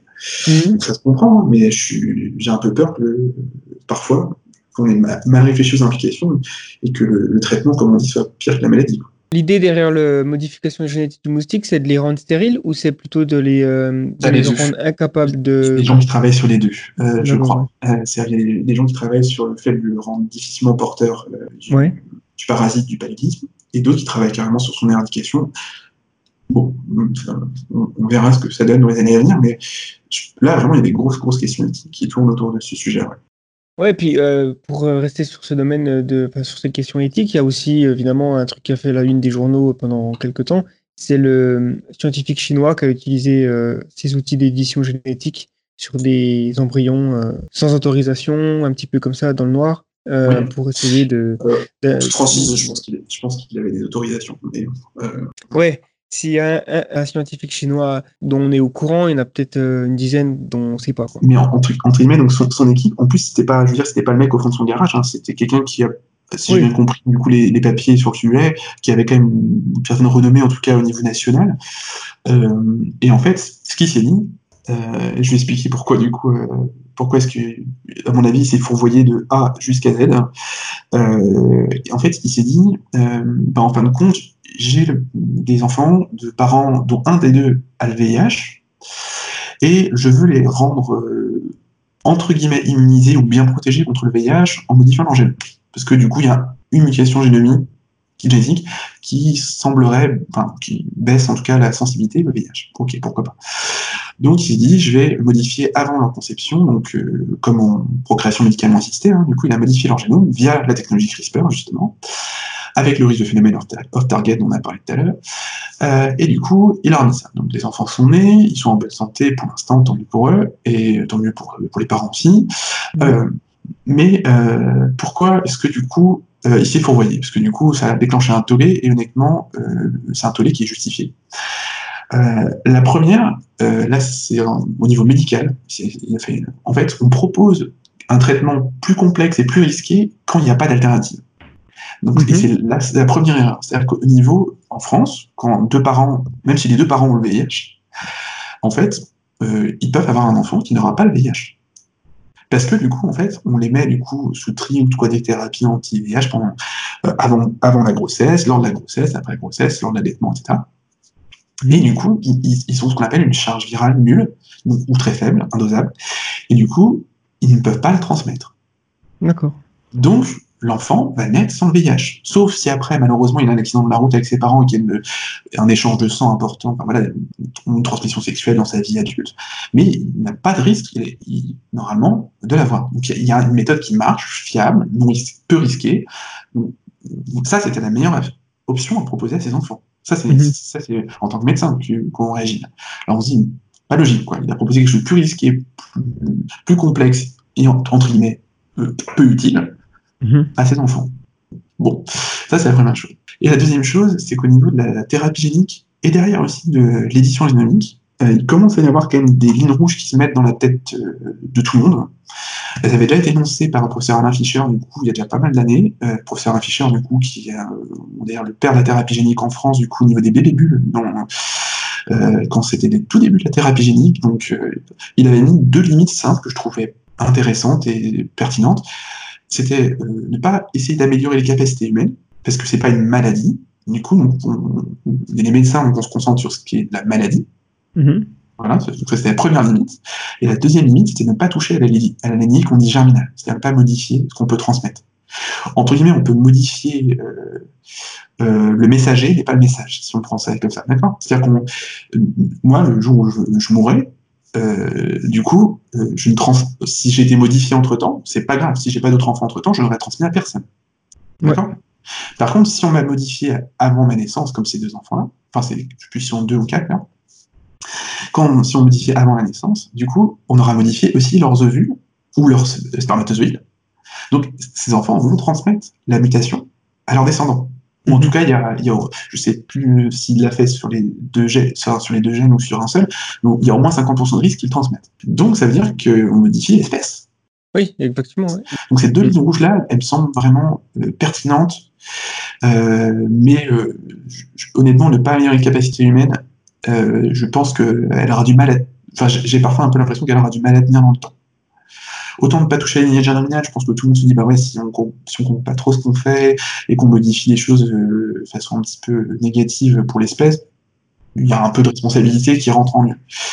Ouais. Euh, capacité humaine, je pense que c'est une autre ligne rouge pendant qui est pertinente, mais je pense qu'elle aura plus de mal à, à, tenir. Mais derrière, du coup, ça ouvre les discussions mondiales sur l'utilisation de tous ces outils. Hein. Du coup, par exemple, est-ce qu'un pays a le droit d'utiliser un gène drive? Parce qu'en fait, il touche les autres ça ne concerne pas que lui. Les moustiques, ils vont pas s'arrêter à la frontière du, de je sais pas quel pays, ils vont, ils vont, ils vont ouais. passer la frontière. Donc, c'est, c'est tous les problèmes de ces lignes rouges-là.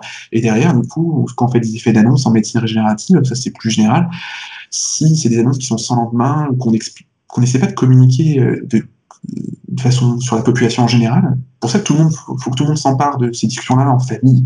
Faut en discuter lors des repas de famille ou avec euh, avec les gens avec qui vous discutez, parce que euh, si personne n'est sensibilisé au sujet, si, si entre guillemets il n'y a pas de communication entre euh, le monde scientifique et, et la société, il y a des risques en fait de rejet un peu de ces choses-là et de, de, de décrédibiliser entre guillemets le, le travail là-dessus, ce qui est dommage parce que du coup ça a vraiment un intérêt général. Donc c'est pour ça que c'est important d'éviter entre guillemets les charlatans, les histoires d'injection de cellules euh, euh, injectées comme ça un peu, un peu sans trop avoir réfléchi ou modifier des, génomes d'enfants sans avoir trop réfléchi. Et il faut communiquer et que la population générale s'empare de ces sujets-là parce que c'est hmm. vraiment des sujets. Euh, J'irai peut-être pas jusqu'à, comme David Sinclair, dire qu'il faut que ce soit reconnu comme une maladie, même si je comprends pourquoi il dit ça, parce que du coup, comme on disait, ça va libérer de la recherche et donc des fonds de recherche pour sur ces sujets-là. Mais c'est quand même du coup euh, ce, qui est, ce qui est derrière du coup au niveau de ces discussions. Du coup, euh, de se dire du coup si, si, on fait de la recherche crédible, que, les gens s'emparent du sujet, qu'ils rendent compte pourquoi c'est utile, pourquoi c'est important, et ben du coup je pense que ce sera bon pour tout le monde, ce sera bon pour les chercheurs et ce sera bon pour la population aussi. Enfin, il y a une sorte de peur générale de, de nouvelles technologies, surtout quand ça touche au, voilà, au génome. Euh, on a l'impression que, ou même enfin, au corps humain, on a l'impression qu'il y a une sorte de, on joue à Dieu, donc c'est pas bien, faut laisser la nature. Et en plus, le vieillissement, ça, comme j'en ai parlé un petit peu dans le, la dernière vidéo qui est sortie en date, donc euh, à l'heure où on enregistre ce podcast, c'est la vidéo sur le dragon tyran, la fable transhumaniste, mhm. où euh, voilà, dans la fable, les gens ils, ils, trouvent des justifications pour le dragon qui mange voilà, des dizaines et des milliers de gens tous les, tous les jours. C'est un peu une métaphore pour parler du vieillissement. C'est pas parce que c'est naturel, c'est pas parce que c'est quelque chose qui revient, qui est euh, commun à tous, que c'est forcément bien, qu'on ne devrait pas. Euh... il y a une sorte de justification euh, de se dire, OK. Et, mais c'est aussi important de ne pas faire n'importe quoi, effectivement. Euh. Et puis, il y a aussi des, des raccourcis qu'on peut facilement prendre en disant si on ralentit le vieillissement, voire on l'arrête, est-ce qu'on va être immortel? Et ça, c'est euh, voilà, c'est évidemment. Alors, euh, je rebondir sur ce que tu dis. Alors, Premièrement, évidemment, je, je, ne suis pas transhumaniste, hein, évidemment, je ne fais pas de prosélytisme juste comme ça, évidemment. Hein. Mais, mais, par contre, c'est vrai que tout ce qui peut améliorer la qualité de vie et, et la, enfin, et la durée de vie en bonne santé euh, m'intéresse au plus haut point. Euh, mais après, euh, l'homme qui se rend Dieu, j'aime bien cette remarque-là, parce que en fait, c'est la médecine régénérative, du coup, que j'en parle parfois avec des professionnels de santé euh, mhm. pour de la recherche euh, ou des, du monsieur, madame, tout le monde, ma famille, je comme ça, les gens te regardent toujours avec un petit regard méfiant en se disant mais euh, il est un peu, c'est un peu bizarre ce qu'il raconte, c'est un peu sceptique. Et en fait, à mon, à mon sens, euh, les, les, deux raisons pour lesquelles les gens sont sceptiques, et ils ont raison de l'être, je suis d'accord avec, avec leur scepticisme, c'est un scepticisme qui est sain, c'est d'une part qu'il y, a des, il y a des peurs, des craintes, qu'il faut mhm. entendre, il faut communiquer là-dessus, il faut, faut les, faut les accueillir, ces, peurs-là, parce qu'elles sont, elles sont logiques, sinon ils ne les auraient pas. Et la deuxième chose qui est, qui est derrière, euh, euh, c'est parce qu'il y a eu pas mal d'espoir sans, sans lendemain. Et donc, il faut être crédible, en fait. Quand on propose des choses, il ne faut pas dire euh, euh, on va inverser la, la, courbe du vieillissement, on va, vous serez immortel, parce que tout ça, c'est à court, à court et moyen terme, on sait que c'est faux. Enfin, faut pas si déjà, si déjà de notre vivant, on arrive à ralentir la vitesse du vieillissement et avoir des personnes âgées robustes, déjà, honnêtement, on aura fait le travail. Vraiment. Mmh, c'est ça, c'est l'objectif. Si, si moi, euh, on dit, euh, tu peux vivre jusqu'à 100, 110 ans euh, et faire du vélo tous les jours, ben je signe. Et, et, ça, technologiquement, ça paraît pas complètement impossible. Autant c'est vrai que les histoires d'inverser la courbe du vieillissement, avec toutes les histoires de, je te disais tout à l'heure, d'essayer de d'incorporer des cellules, des, des différenciés, mmh. euh, des organes euh, en production, ça va, ça arrivera probablement un jour, mais c'est un horizon plus lointain, probablement plus court que ce que j'imagine, parce que comme on disait, du coup, on n'arrive pas à anticiper les découvertes dans 10 ans, donc je peux pas te dire ce qui se passera dans 10 ans, mais euh, plus, plus lointain quand même. Après, les peurs et les craintes, euh, le scepticisme des personnes, ce qui est quand même intéressant, c'est j'aime beaucoup l'argument de l'homme qui se prend à Dieu, parce que du coup, je trouve ça toujours génial, et je suis complètement, je partage complètement justement encore une fois la petite 5 là-dessus. Euh, je veux dire, depuis la nuit des temps, on croise des plantes, on croise des animaux, on a créé des vaccins, on a mis de l'éclairage public, euh, on fait de la procréation médicale assistée, on transplante des organes, on fait de la contraception, des antibiotiques, on fait de la thérapie génique, il y a des EGM, euh, on a urbanisé nos villes, parce qu'on veut pas de grizzly sur l'autoroute, euh, etc. Et, et, les gens viennent te dire, ouais, mais le vieillissement, on peut peut-être le garder quand même. mais, mais, non, ouais. il n'y a, plus rien de naturel autour de nous. Enfin, entre guillemets, on a, on a, influencé notre environnement en fonction de nos besoins. Enfin, c'est comme ça que l'humain est fait. Euh, et euh, on dirait, on peut toucher à tout, mais, mais, pas à ça quand même. Bah, enfin, je veux dire, ça, ça paraît pas très. J'entends cette peur-là, hein, de... mais je veux dire, il n'y a plus grand-chose de naturel autour de nous. C'est pas forcément une mauvaise chose. C'est-à-dire que euh, tous ces changements que je viens d'évoquer, le fait de guérir des maladies mortelles, doubler la durée de vie, nourrir 7 milliards d'êtres humains, euh, euh, bah, c'est quand même des bonnes choses. Quoi. ouais, c'est clair. Je pense que c'est difficile de, de, trouver des arguments allant à l'encontre de, de, ce genre de trucs. Quoi. Après, il y a, bon, y a toujours des, des, des gens qui sont assez tendance à à presque haïr l'espèce humaine d'une certaine façon. je pense qu'il y, y, a des raisons dans, dans certains cas de, de vouloir euh, d'être un petit peu en, colère par rapport au fait que effectivement la situation écologique aussi fait qu'on on vit, on vit dans une, une époque peut-être un petit peu euh, difficile euh, et, on a vraiment on prend conscience de notre impact. Peut-être que c'était moins le cas avant, mais bah, ça ne veut pas dire qu'on n'est pas capable de corriger, on n'est pas capable d'aller dans une direction un peu plus harmonieuse aussi. Et je sais pas, moi je trouve toujours l'idée de vieillir.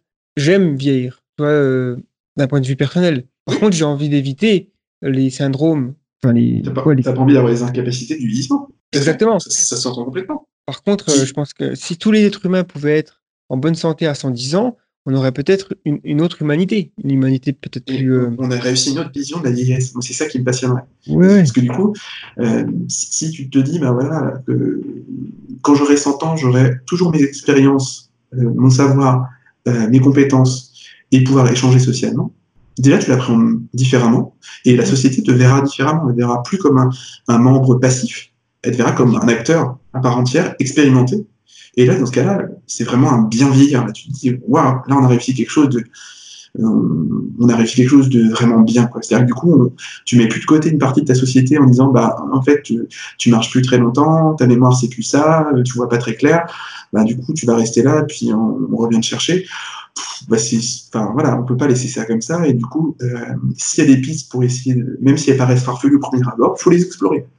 Donc, euh, du coup, c'est pour ça que ces travaux-là sont quand même très intéressants. Et après, les, peurs ou les objections dans ces il faut quand même les, entendre. Du coup, c'est, c'est, par exemple, le truc qui revient souvent, c'est euh, les traitements qui seraient imposés. J'ai jamais vu un traitement qui soit imposé à un malade, de toute façon. Euh, les traitements seraient réservés à certaines personnes. Ça pose toujours le problème un petit peu, des coûts des médicaments. Et ça, c'est valable, par exemple, pour le, si tu te rappelles, il n'y a pas très longtemps, le traitement de l'hépatite C, qui était un traitement, à mon sens, révolutionnaire pour l'hépatite C. Euh, on éradique la maladie grâce à ce traitement, ce qui est génial mais il coûtait, une, super cher. Il coûtait plusieurs dizaines de milliers d'euros. Euh, ben voilà, heureusement qu'on a la Sécu en France, parce que sinon, euh, ben, les patients ne pourraient probablement pas pu se le permettre. Et du coup, c'est toujours le problème des coûts d'accès aux médicaments, mais ça, c'est pas spécifique. Euh, ces médicaments-là, c'est commun à tous les médicaments. Le fait de l'immortalité, bon, ça, je te l'ai dit tout à l'heure, du coup, je pense que euh, l'immortalité, c'est un, un, rêve, donc on pourra toujours se faire rouler dessus par un bus. Euh. Il y a peut-être un, terme que, que, je trouve intéressant, je sais pas ce que tu en penses d'ailleurs, peut-être en parler vite fait, c'est le, concept de vitesse d'échappement de la longévité. C'est un terme qui, qui, a été traduit de Longevity Escape Velocity. c'est un peu une sorte de. Juste pour définir rapidement, euh, euh, c'est une sorte de situation hypothétique où euh, finalement les avancées technologiques permettent de prolonger l'espérance de vie plus vite que le temps qui passe, d'une certaine façon. en gros, chaque mois, tu gagnes 4 semaines. Voilà, mais il y a des gros billets, comme tu as compris tout à l'heure dans ce raisonnement-là. C'est qu'en fait, du coup, c'est Aubrey de Grey qui aime bien la sortir, celle-là. du coup, le problème, c'est que si tu parles en hypothèse, c'est un peu comme l'histoire de loi de Tu parles en hypothèse que la courbe reste très droite. Mais comme je te disais tout à l'heure, on n'est plus déjà, on est, elle est déjà en train de s'écraser et va même d'inverser aux États-Unis. On, on, est déjà plus sur cette courbe-là. Donc, euh, il faut qu'on trouve, enfin, il faut qu'on ait d'autres solutions à proposer parce qu'on on, on, est déjà plus dans cette hypothèse-là. Tu vois, on, ouais, ouais, est déjà si on parle en, aéronautique, on est déjà en train de décrocher, on n'est plus en train de décoller. D'accord? Mmh, Bien sûr. Donc, c'est honnêtement les c'est ce genre de courbe c'est en fait l'idée oui que vu que on gagne trois mois d'espérance de vie chaque année mais vu c'est plus en, train de plus être le cas, donc ça marche déjà plus, mais ce serait l'hypothèse que si on arrive à, augmenter les, efficacités technologiques des traitements à plus que ça, bah en fait, du coup, tu, entre guillemets, la, mort s'éloigne, entre guillemets, c'est ça l'idée. Mais, ouais, elle s'éloigne plus vite que toi, tu t'en Exactement, tu t'en rapproches, exactement, c'est la, ouais. métaphore grecque pour ça, je sais plus ce que c'est. Euh, et du coup, pour l'immortalité, en tout cas, à mon avis, ça, là on est plus dans le fantasme, il faut, faut, quand même raison garder, dans le sens où euh, déjà personne pour l'instant n'a dit qu'il passerait la barrière des 120. Il faudrait être super confiant euh, pour dire qu'il qu la passe, qu'on ne sait pas pourquoi elle, vraiment elle intervient. On, a des doutes, mais euh, pas vraiment de certitude. Donc déjà, bah, elles sont 20 ans, elles sont bien fixées pour l'instant. Avant de la passer, il faut, se lever tôt. Euh, et l'autre chose derrière, c'est que, comme je disais, on, déjà, on n'est pas à parler de l'arrêt du vieillissement là dans la discussion. Hein. On est vraiment d'essayer d'essayer de le ralentir, d'essayer d'améliorer notre robustesse face à lui, d'essayer de faire en sorte de vieillir en bonne santé. ça, ce sera déjà un très très très bel objectif. Euh, ça n'empêche pas de regarder les autres objectifs, hein. mais euh, euh, pour l'instant, ça me semble très très très prématuré hein, de parler de ce genre de choses. donc les, les, faits vont pas dans ce sens-là. Donc je pense que cette courbe-là, pour l'instant, voilà, c'est que ça colle pas. Bah, après, si on part dans un futur plus loin, le 22e siècle, on peut tout imaginer, parce que c'est tellement compliqué de faire des prédictions. Et même, je dirais, il y a beaucoup de tendances euh, technologiques qui convergent. Et généralement, quand c'est le cas, ça devient une sorte d'explosion euh, technologique qui, qui, fait que si on revient dans le temps, un siècle dans le passé, notre présent devient inconcevable pour les personnes qui vivaient euh, voilà, en 1920. Donc, imaginez quelle sera la vie dans 2200, en 1120, je veux dire. ce sera pour l'instant, le, le, mieux qu'on puisse faire, c'est d'essayer de mieux vivre euh, vieux. C'est ça, euh, exactement. D'être en bonne santé. De, je dis euh, tout le temps les, les maladies comme Alzheimer qui, sont tristes. Il hein. faut dire quand même que vivre la fin de sa vie en, oubliant la, sa, vie finalement, c'est pas souhaitable. Et je pense que quand on discute avec certaines personnes et on leur dit qu'on essaie d'augmenter la longévité, il y a une réaction qui, que j'ai déjà entendue, c'est euh, mais ça sert à rien puisque si c'est pour vivre euh, 10 ans de plus dans un hôpital, c'est pas la peine. Et c'est pas ça qu'on parle. Oui, tout à fait, c'est pas l'objectif. Euh, malheureusement, euh, leur, leur, crainte, est, encore une fois, elle est justifiée. Hein. C'est-à-dire du coup, on n'a pas parlé tout à l'heure ensemble, mais tu as des articles. Alors, j'ai pas l'année en tête, mais je pourrais les envoyer si tu veux dans, les liens. Euh, tu as des, des, articles sur la durée euh, de vie et la durée de vie sans incapacité qui ne sont pas vus, hein, qui ont moins de 5 ans, et qui montrent malheureusement, on augmente toujours un peu la durée de vie, même en France en tout cas. Euh, mais par contre, on n'augmente pas la durée de vie sans incapacité. C'est-à-dire qu'on vit plus vieux, mais pas en meilleure santé. Hmm. Donc ça, ça laisse quand même du coup euh, euh, songeur, savoir si on est vraiment, euh, s'il faut pas rajouter une corde à notre arc, parce que du coup, euh, même s'il y aura toujours des progrès, j'imagine même pas dans les dix prochaines années, sur tous les différents domaines de la santé, euh, et pas que biologique et médical, hein, je parle de tout le reste, hein, que ce soit au niveau euh, de l'information des, de la population, pour que les gens soient de plus en plus autonomes, plus d'informations, plus de technologies associées pour enfin, tout ce qu'on appelle autour de la médecine 5 ou 6P, euh, du coup, euh, ça va forcément améliorer euh, ces choses-là. Mais derrière, du coup, il faut quand même qu'on puisse réussir à, faire gagner des, années sans incapacité. C'est ça vraiment qui, du coup, s'il y a une voie possible via la maintenance cellulaire, ça vaut le coup de se pencher dessus. après, comme je te disais tout à l'heure, malheureusement, pour l'instant, les tests ne sont que chez les souris. Donc il faut, il faut vraiment rester prudent. Euh, mais par contre, ils sont quand même encourageants, donc c'est déjà bien. Mais il euh, faudra, voir dans les cinq prochaines années les premiers résultats. Donc euh, probablement, je pense que ce sera sur les, sur les méthylations, enfin les, horloges de Horvath sur les différents patients, que ce soit se traiter par NR, par NMN ou par metformine, savoir est-ce qu'on en fait du temps. En attendant, comme tu disais tout à l'heure, du coup, déjà l'activité physique, manger moins, faire du jeûne de temps en temps, mm. euh, être exposé au chaud, au froid, comme on disait tout à l'heure, manger moins de protéines. Et je rajouterais euh, à ces propositions-là, parce que c'est propositions euh, d'un biologiste, du coup pour lui, je rajouterais une proposition plus sociale, du lien social aussi. du coup, ça permet de mieux vivre. Du coup, c'est oui. soja.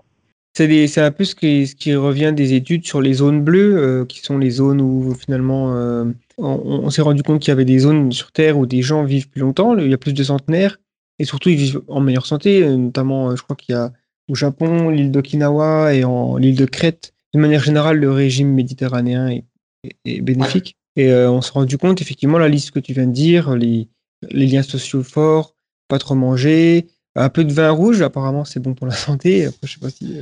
C'est compliqué, en fait. Encore une fois, c'est.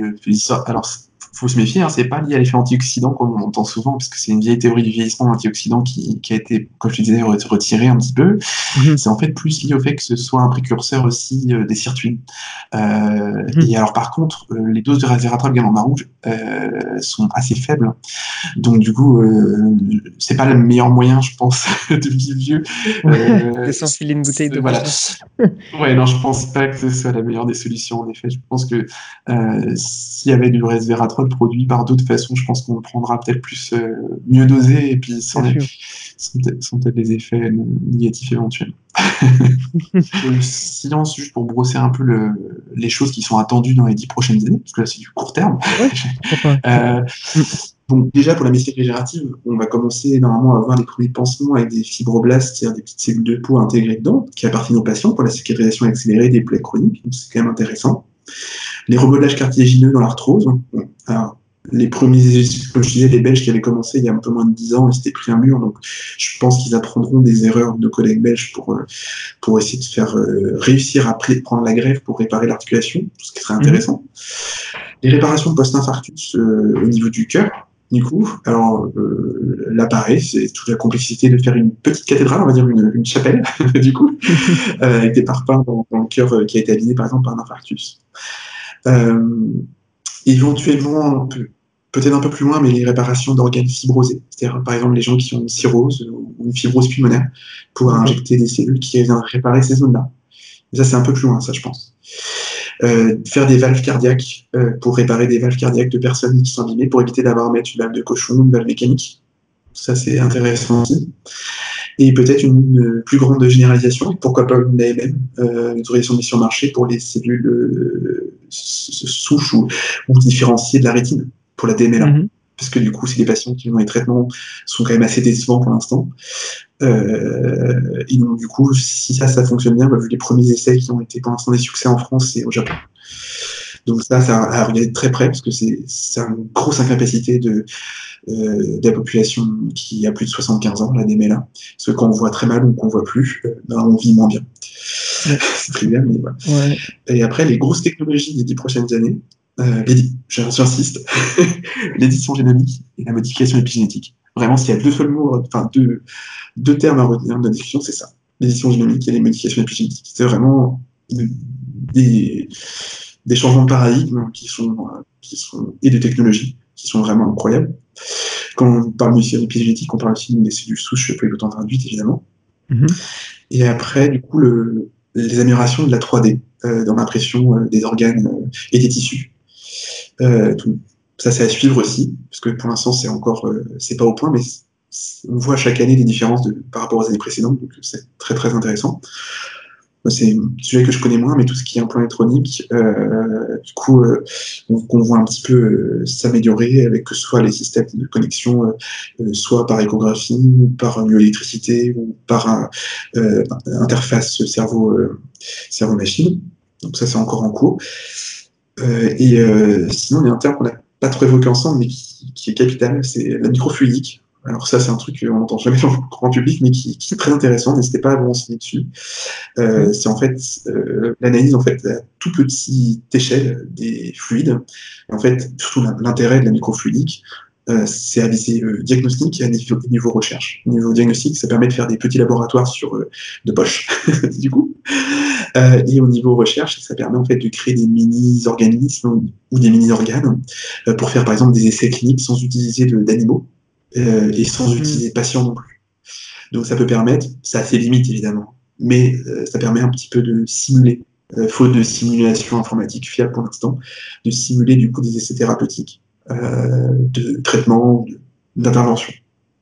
J'ai presque fini pour tous les trucs qui sont sciences, les patients autonomes l'histoire de médecine CIP. Alors, je vous encourage à, à vous renseigner sur ce sujet. Ça, c'est plus euh, tout ce qui va entraîner plus de médecine prédictive, préventive, euh, de précision, personnalisée, tout ce qui va être des objets connectés, fait de plus communiquer, que les patients soient de plus en plus autonomes. Évidemment, on ne peut pas demander une autonomie complète, parce qu'on ne peut pas demander à chaque patient d'être à la fois euh, euh, biologiste, chirurgien, médecin, et puis voilà, il ne peut, pas, il peut pas avoir tous les casquettes, mais en tout cas d'être encore plus qu'avant, encore pilote éclairé de son, de son, de son avion. Quoi. Mmh, Finalement, j'ai l'impression qu'on on vit à une ère où on a très peu de données sur notre corps et ça, c'est en train de changer. Personnellement, nous, on en a très peu. Mais alors ça, on peut y venir, mais c'est vrai que, euh, à mon avis, dans les dix prochaines années, euh, les, données de santé, du coup, sont euh, à très haute valeur commerciale. Donc, il y aura des fuites, il y aura des scandales, il y aura, enfin, ces choses-là, c'est sûr. parce que, du coup, malheureusement, il faut, on va être obligé de, de communiquer ces données pour vraiment améliorer la prise en charge mais ça va poser quand même des problèmes de sécurité.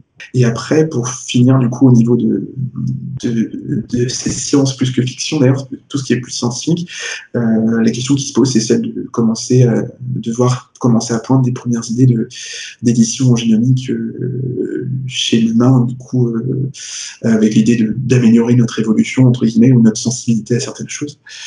Donc ça, je, comme je disais, il y a des grosses, grosses barrières éthiques et des grosses lignes rouges à peut-être pas franchir, mais c'est ce qu'on a. Un, un, un, entrepreneur américain, une grosse boîte de métiers régénératifs qui a parlé, commencé à parler d'homo evolutis, du coup, mais ça, on commence, on est à cheval entre la science et la fiction, je pense. Mais ah, c'est quand même. C'est euh, Church, non euh?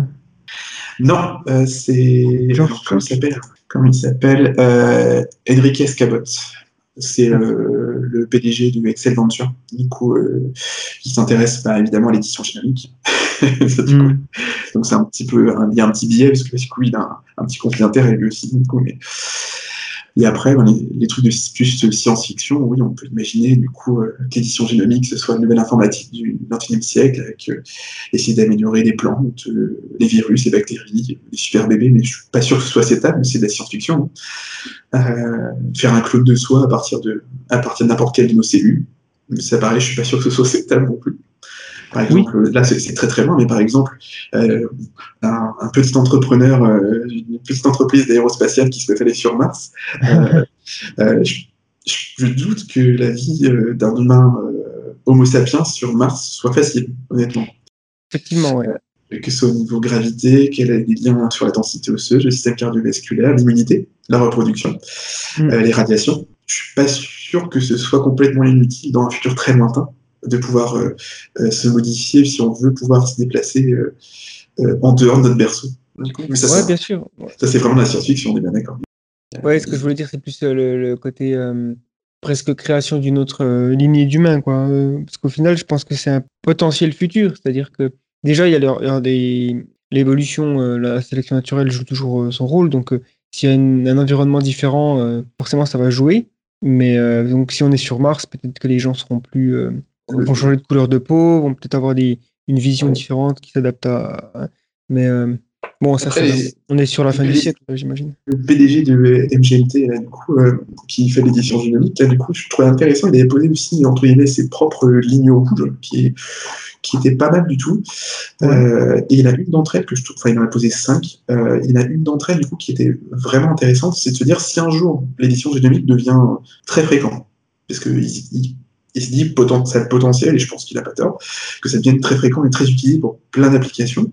Est-ce qu'il ne faudrait pas, un peu comme des réserves naturelles, laisser des zones en fait où c'est Darwin qui gère et pas nous hmm. Et c'est pas, c'est pas idiot. Enfin, je veux dire, à un moment, la nature, du coup, c'est un énorme laboratoire de recherche et développement depuis des milliards d'années. Euh, et du coup, c'était pas mal de la laisser bosser dans son coin euh, pour voir ce qu'elle trouve avec le hasard. Certes, nous, en fait, on essaiera de pas utiliser le hasard si on peut, je pense, pour se modifier, mais euh, la laisser continuer à lui proposer un peu arbitrairement un quart de la planète comme zone comme zone euh, de réserve génomique, on va dire. C'est pas forcément une, je trouvais que c'était une idée plutôt intéressante au niveau euh, protection, on va dire, euh, du patrimoine génétique de, des espèces naturelles. Il y, a, cette idée que peut-être que dans le futur, on aura une sorte de cohabitation entre plusieurs types de, même d'Homo sapiens, puisque. Le cas? Oui, effectivement, c'était plus. Ben, d'ailleurs, on a, on a passé plus de temps avec d'autres espèces d'humains que sans. Et peut-être que c'est juste une transition. Peut-être qu'on va revenir à euh, un moment euh, où on aura différents types d'humains qui vivront, peut-être aussi parmi euh, les étoiles, si le futur est cosmique pour nous. Et après, au niveau, autant qu'on est dans la science-fiction, il y a un dernier que je trouve toujours amusant à imaginer, c'est découvrir en fait qu'une fois qu'on arrive à entre guillemets euh, ralentir ou, voire même peut-être un jour stopper euh, le processus du vieillissement, se rendre compte que ça ouvre la porte à une nouvelle maladie qu'on ne connaissait pas. Ce serait un peu déprimant. Ouais, c'est vrai que j'ai déjà pensé à ça. Je me suis dit, si jamais. Euh, parce qu'aujourd'hui, on, se dit, on, on, se rend quand même compte que des maladies comme Alzheimer arrivent quand même plutôt quand on est âgé. Et, euh, donc, ouais, voilà, c'est pas une règle générale, mais euh, si on arrive à vivre jusqu'à 200 ans, à 200 ans, on aura aussi un truc bizarre qui va arriver. Peut-être que on sera toujours en train de lutter contre le dragon. Ouais, je sais pas. Mais en tout cas, c'est toujours intéressant de se poser ces questions. D'ailleurs, au niveau science-fiction, euh, c'est pas forcément un sujet qui est souvent traité, mais euh, bon, il y a, y a, la série sur Netflix Altered Carbone. Je sais pas si regarder, mais généralement, de toute façon, c'est souvent de la dystopie hein, quand on parle de vieillir, d'arrêter de, vieillir, d'être euh, entre guillemets euh, immortel ou en tout cas am ammortel. Je pense que c'est un mot un peu plus euh, correct. Il y a aussi une série française qui est sortie sur Arte, je crois, et puis qui est sortie sur Netflix aussi. C'est Ad Vitam. Non, ça, je connais pas. Vraiment intéressant, vraiment sympa. C'est plus sur les implications sociales. Il parle pas tellement de, des processus scientifiques qui ont permis à l'être humain de vivre plus longtemps, mais en tout cas, on a des gens qui ont 160, euh, 200 ans, qui se baladent, qui ont et qui sont un peu fatigués en fait de la vie. Et ça, c'est un truc qui revient souvent aussi, l'espèce de d'ennui qu'on pourrait avoir si on vit plus longtemps, comme si euh, vivre 80 ou 100 ans, c'était juste ce qu'il fallait quoi. Alors Après, dans, dans, ce domaine-là, du coup, c'est au niveau de la. Là, on est toujours à la science-fiction, on est bien d'accord. Mais c'est vrai que si tu devais te dire qu'un jour, mais comme je te disais tout à l'heure, je, ne pense pas que ce soit un futur proche, bien ou en mais voilà, qu'un jour on arrive à dépasser la limite des 120 ans. C'est vrai que si tu as vécu, par exemple, 200 ans, ce serait intéressant de pouvoir stocker cette mémoire supplémentaire quelque part, parce que je suis pas sûr que tu te rappelles très bien de la façon dont tu avais fait telle expérience il y a 100 ans. Bien sûr. C'est pour ça aussi que l'idée de s'ennuyer, c'est un peu paradoxal dans la mesure où si on a, si tu fais du saut en parachute euh, à 25 ans et puis que tu vis jusqu'à 200 ans, peut-être qu'à 150 ans, tu te rappelleras plus tellement euh, ce que ça fait de faire du saut en parachute, donc ça n'empêchera pas de, de renfaire. C'est l'idée qu'on qu'on aura tout fait si on vit plus de 150 ans. On va faire le tour de la Terre, ok, ça va être sympa, qu'on va faire toutes les expériences imaginables. Non, je pense que c'est euh, surtout quand on, enfin, la Terre est immense, tellement de choses à faire. Je sais pas, l'argument de l'ennui me semble très faible. Et euh, je sais pas s'il y a d'autres choses que tu aimerais rajouter par rapport à ce qu'on a dit. Euh, au niveau, comment dire, euh, lien utile ou biblio, tu me diras si tu veux que je t'envoie des choses ou pas. Pareil au niveau de dessin, si tu veux que. Euh, bon, c'est des dessins à la main, donc ils sont moches, mais mais euh, c'est vrai que ça peut parfois permettre d'illustrer un petit peu ce qu'on. Ou tu peux les refaire si tu fais des choses euh, plus belles, probablement que moi. du coup, euh, pas les refaire euh, pour illustrer le propos éventuellement. ouais. Bah, je, ce que je ferai, je ferai un article sur le site et puis j'attacherai les tes ressources directement dans le dans l'article. Ouais, C'était en tout cas un podcast intéressant, très technique, il hein, faut le dire, mais pense que c'est utile pour se rendre compte un petit peu des, des, de l'état de la recherche aujourd'hui. Aussi d'être réaliste sur, euh, voilà, sur, faut pas promettre non plus euh, qu'on va tous euh, mourir à 200 ans. Hein. C'est déjà notre génération d'atteindre tous les 100 en bonne santé. Déjà, on pourra dire que la recherche a fait le job. Je te dis à dans un an pour, pour les évolutions en un an, si tu veux. Ouais, ouais, bah, ça pourrait être super intéressant parce que c'est vrai que c'est le genre de truc qui pourrait être suivi euh, en fonction de progrès, de, se dire euh, tiens, qu'est-ce qu'il y a eu de nouveau, surtout sur les nouvelles euh, publications scientifiques qui vont arriver. Sachant qu'en général, du coup, je te, de toute façon, je te mettrai en lien. Ça fera peut-être un peu gros, je t'enverrai peut-être ça sur un PDF ou, un, ou, sur le Drive, ou je sais pas quoi. Ouais. Je sais pas encore, mais tu as des, des, événements maintenant européens qui se font sur. Alors, je parle pas de médecine régénérative, là, mais plutôt de maintenant cellulaire. Tu as un événement européen maintenant qui se fait depuis deux ans, euh, qui est tous les ans à Berlin, euh, du coup, et tu as en général euh, surtout des Américains et des Européens, mais de temps en temps des Chinois ouais. qui viennent présenter leurs recherches donc clairement sur les trois axes qu'on a évoqués tout à l'heure, c'est-à-dire euh, mm. tout ce qui tourne autour des cellules sénescentes, euh, les voies de, de, réparation cellulaire pour éviter que les cellules aillent vers la sénescence, et puis du coup un peu les IPSC aussi. Euh, mais c'est assez intéressant parce que du coup tu vois tout le monde se réunir à un endroit et échanger sur les sur les différentes techniques qu'ils utilisent. Du coup, qu'est-ce qui a marché, qu'est-ce qui n'a pas marché. du coup, c'est c'est enfin, des moments vraiment très très intéressants. Et je te mettrai le lien parce que souvent, quelques mois après, ils mettent les vidéos en ligne. Donc même si tu n'as pas pu te rendre à la conférence, que honnêtement, le billet n'est pas donné. Euh, et donc, même si tu n'as pas pu voir la conférence, tu peux quand même voir des conférences euh, intéressantes. Je pense que d'ici un an, je te dirai même pas la même chose que ce que je te dis aujourd'hui. ok. Bon, bah ça roule, on fait comme ça. Alors, euh, merci encore pour ta participation. Ok, bah, merci encore à toi. Et puis merci pour ta chaîne qui est très bien. J'aime beaucoup. Ah, ça fait plaisir, merci beaucoup.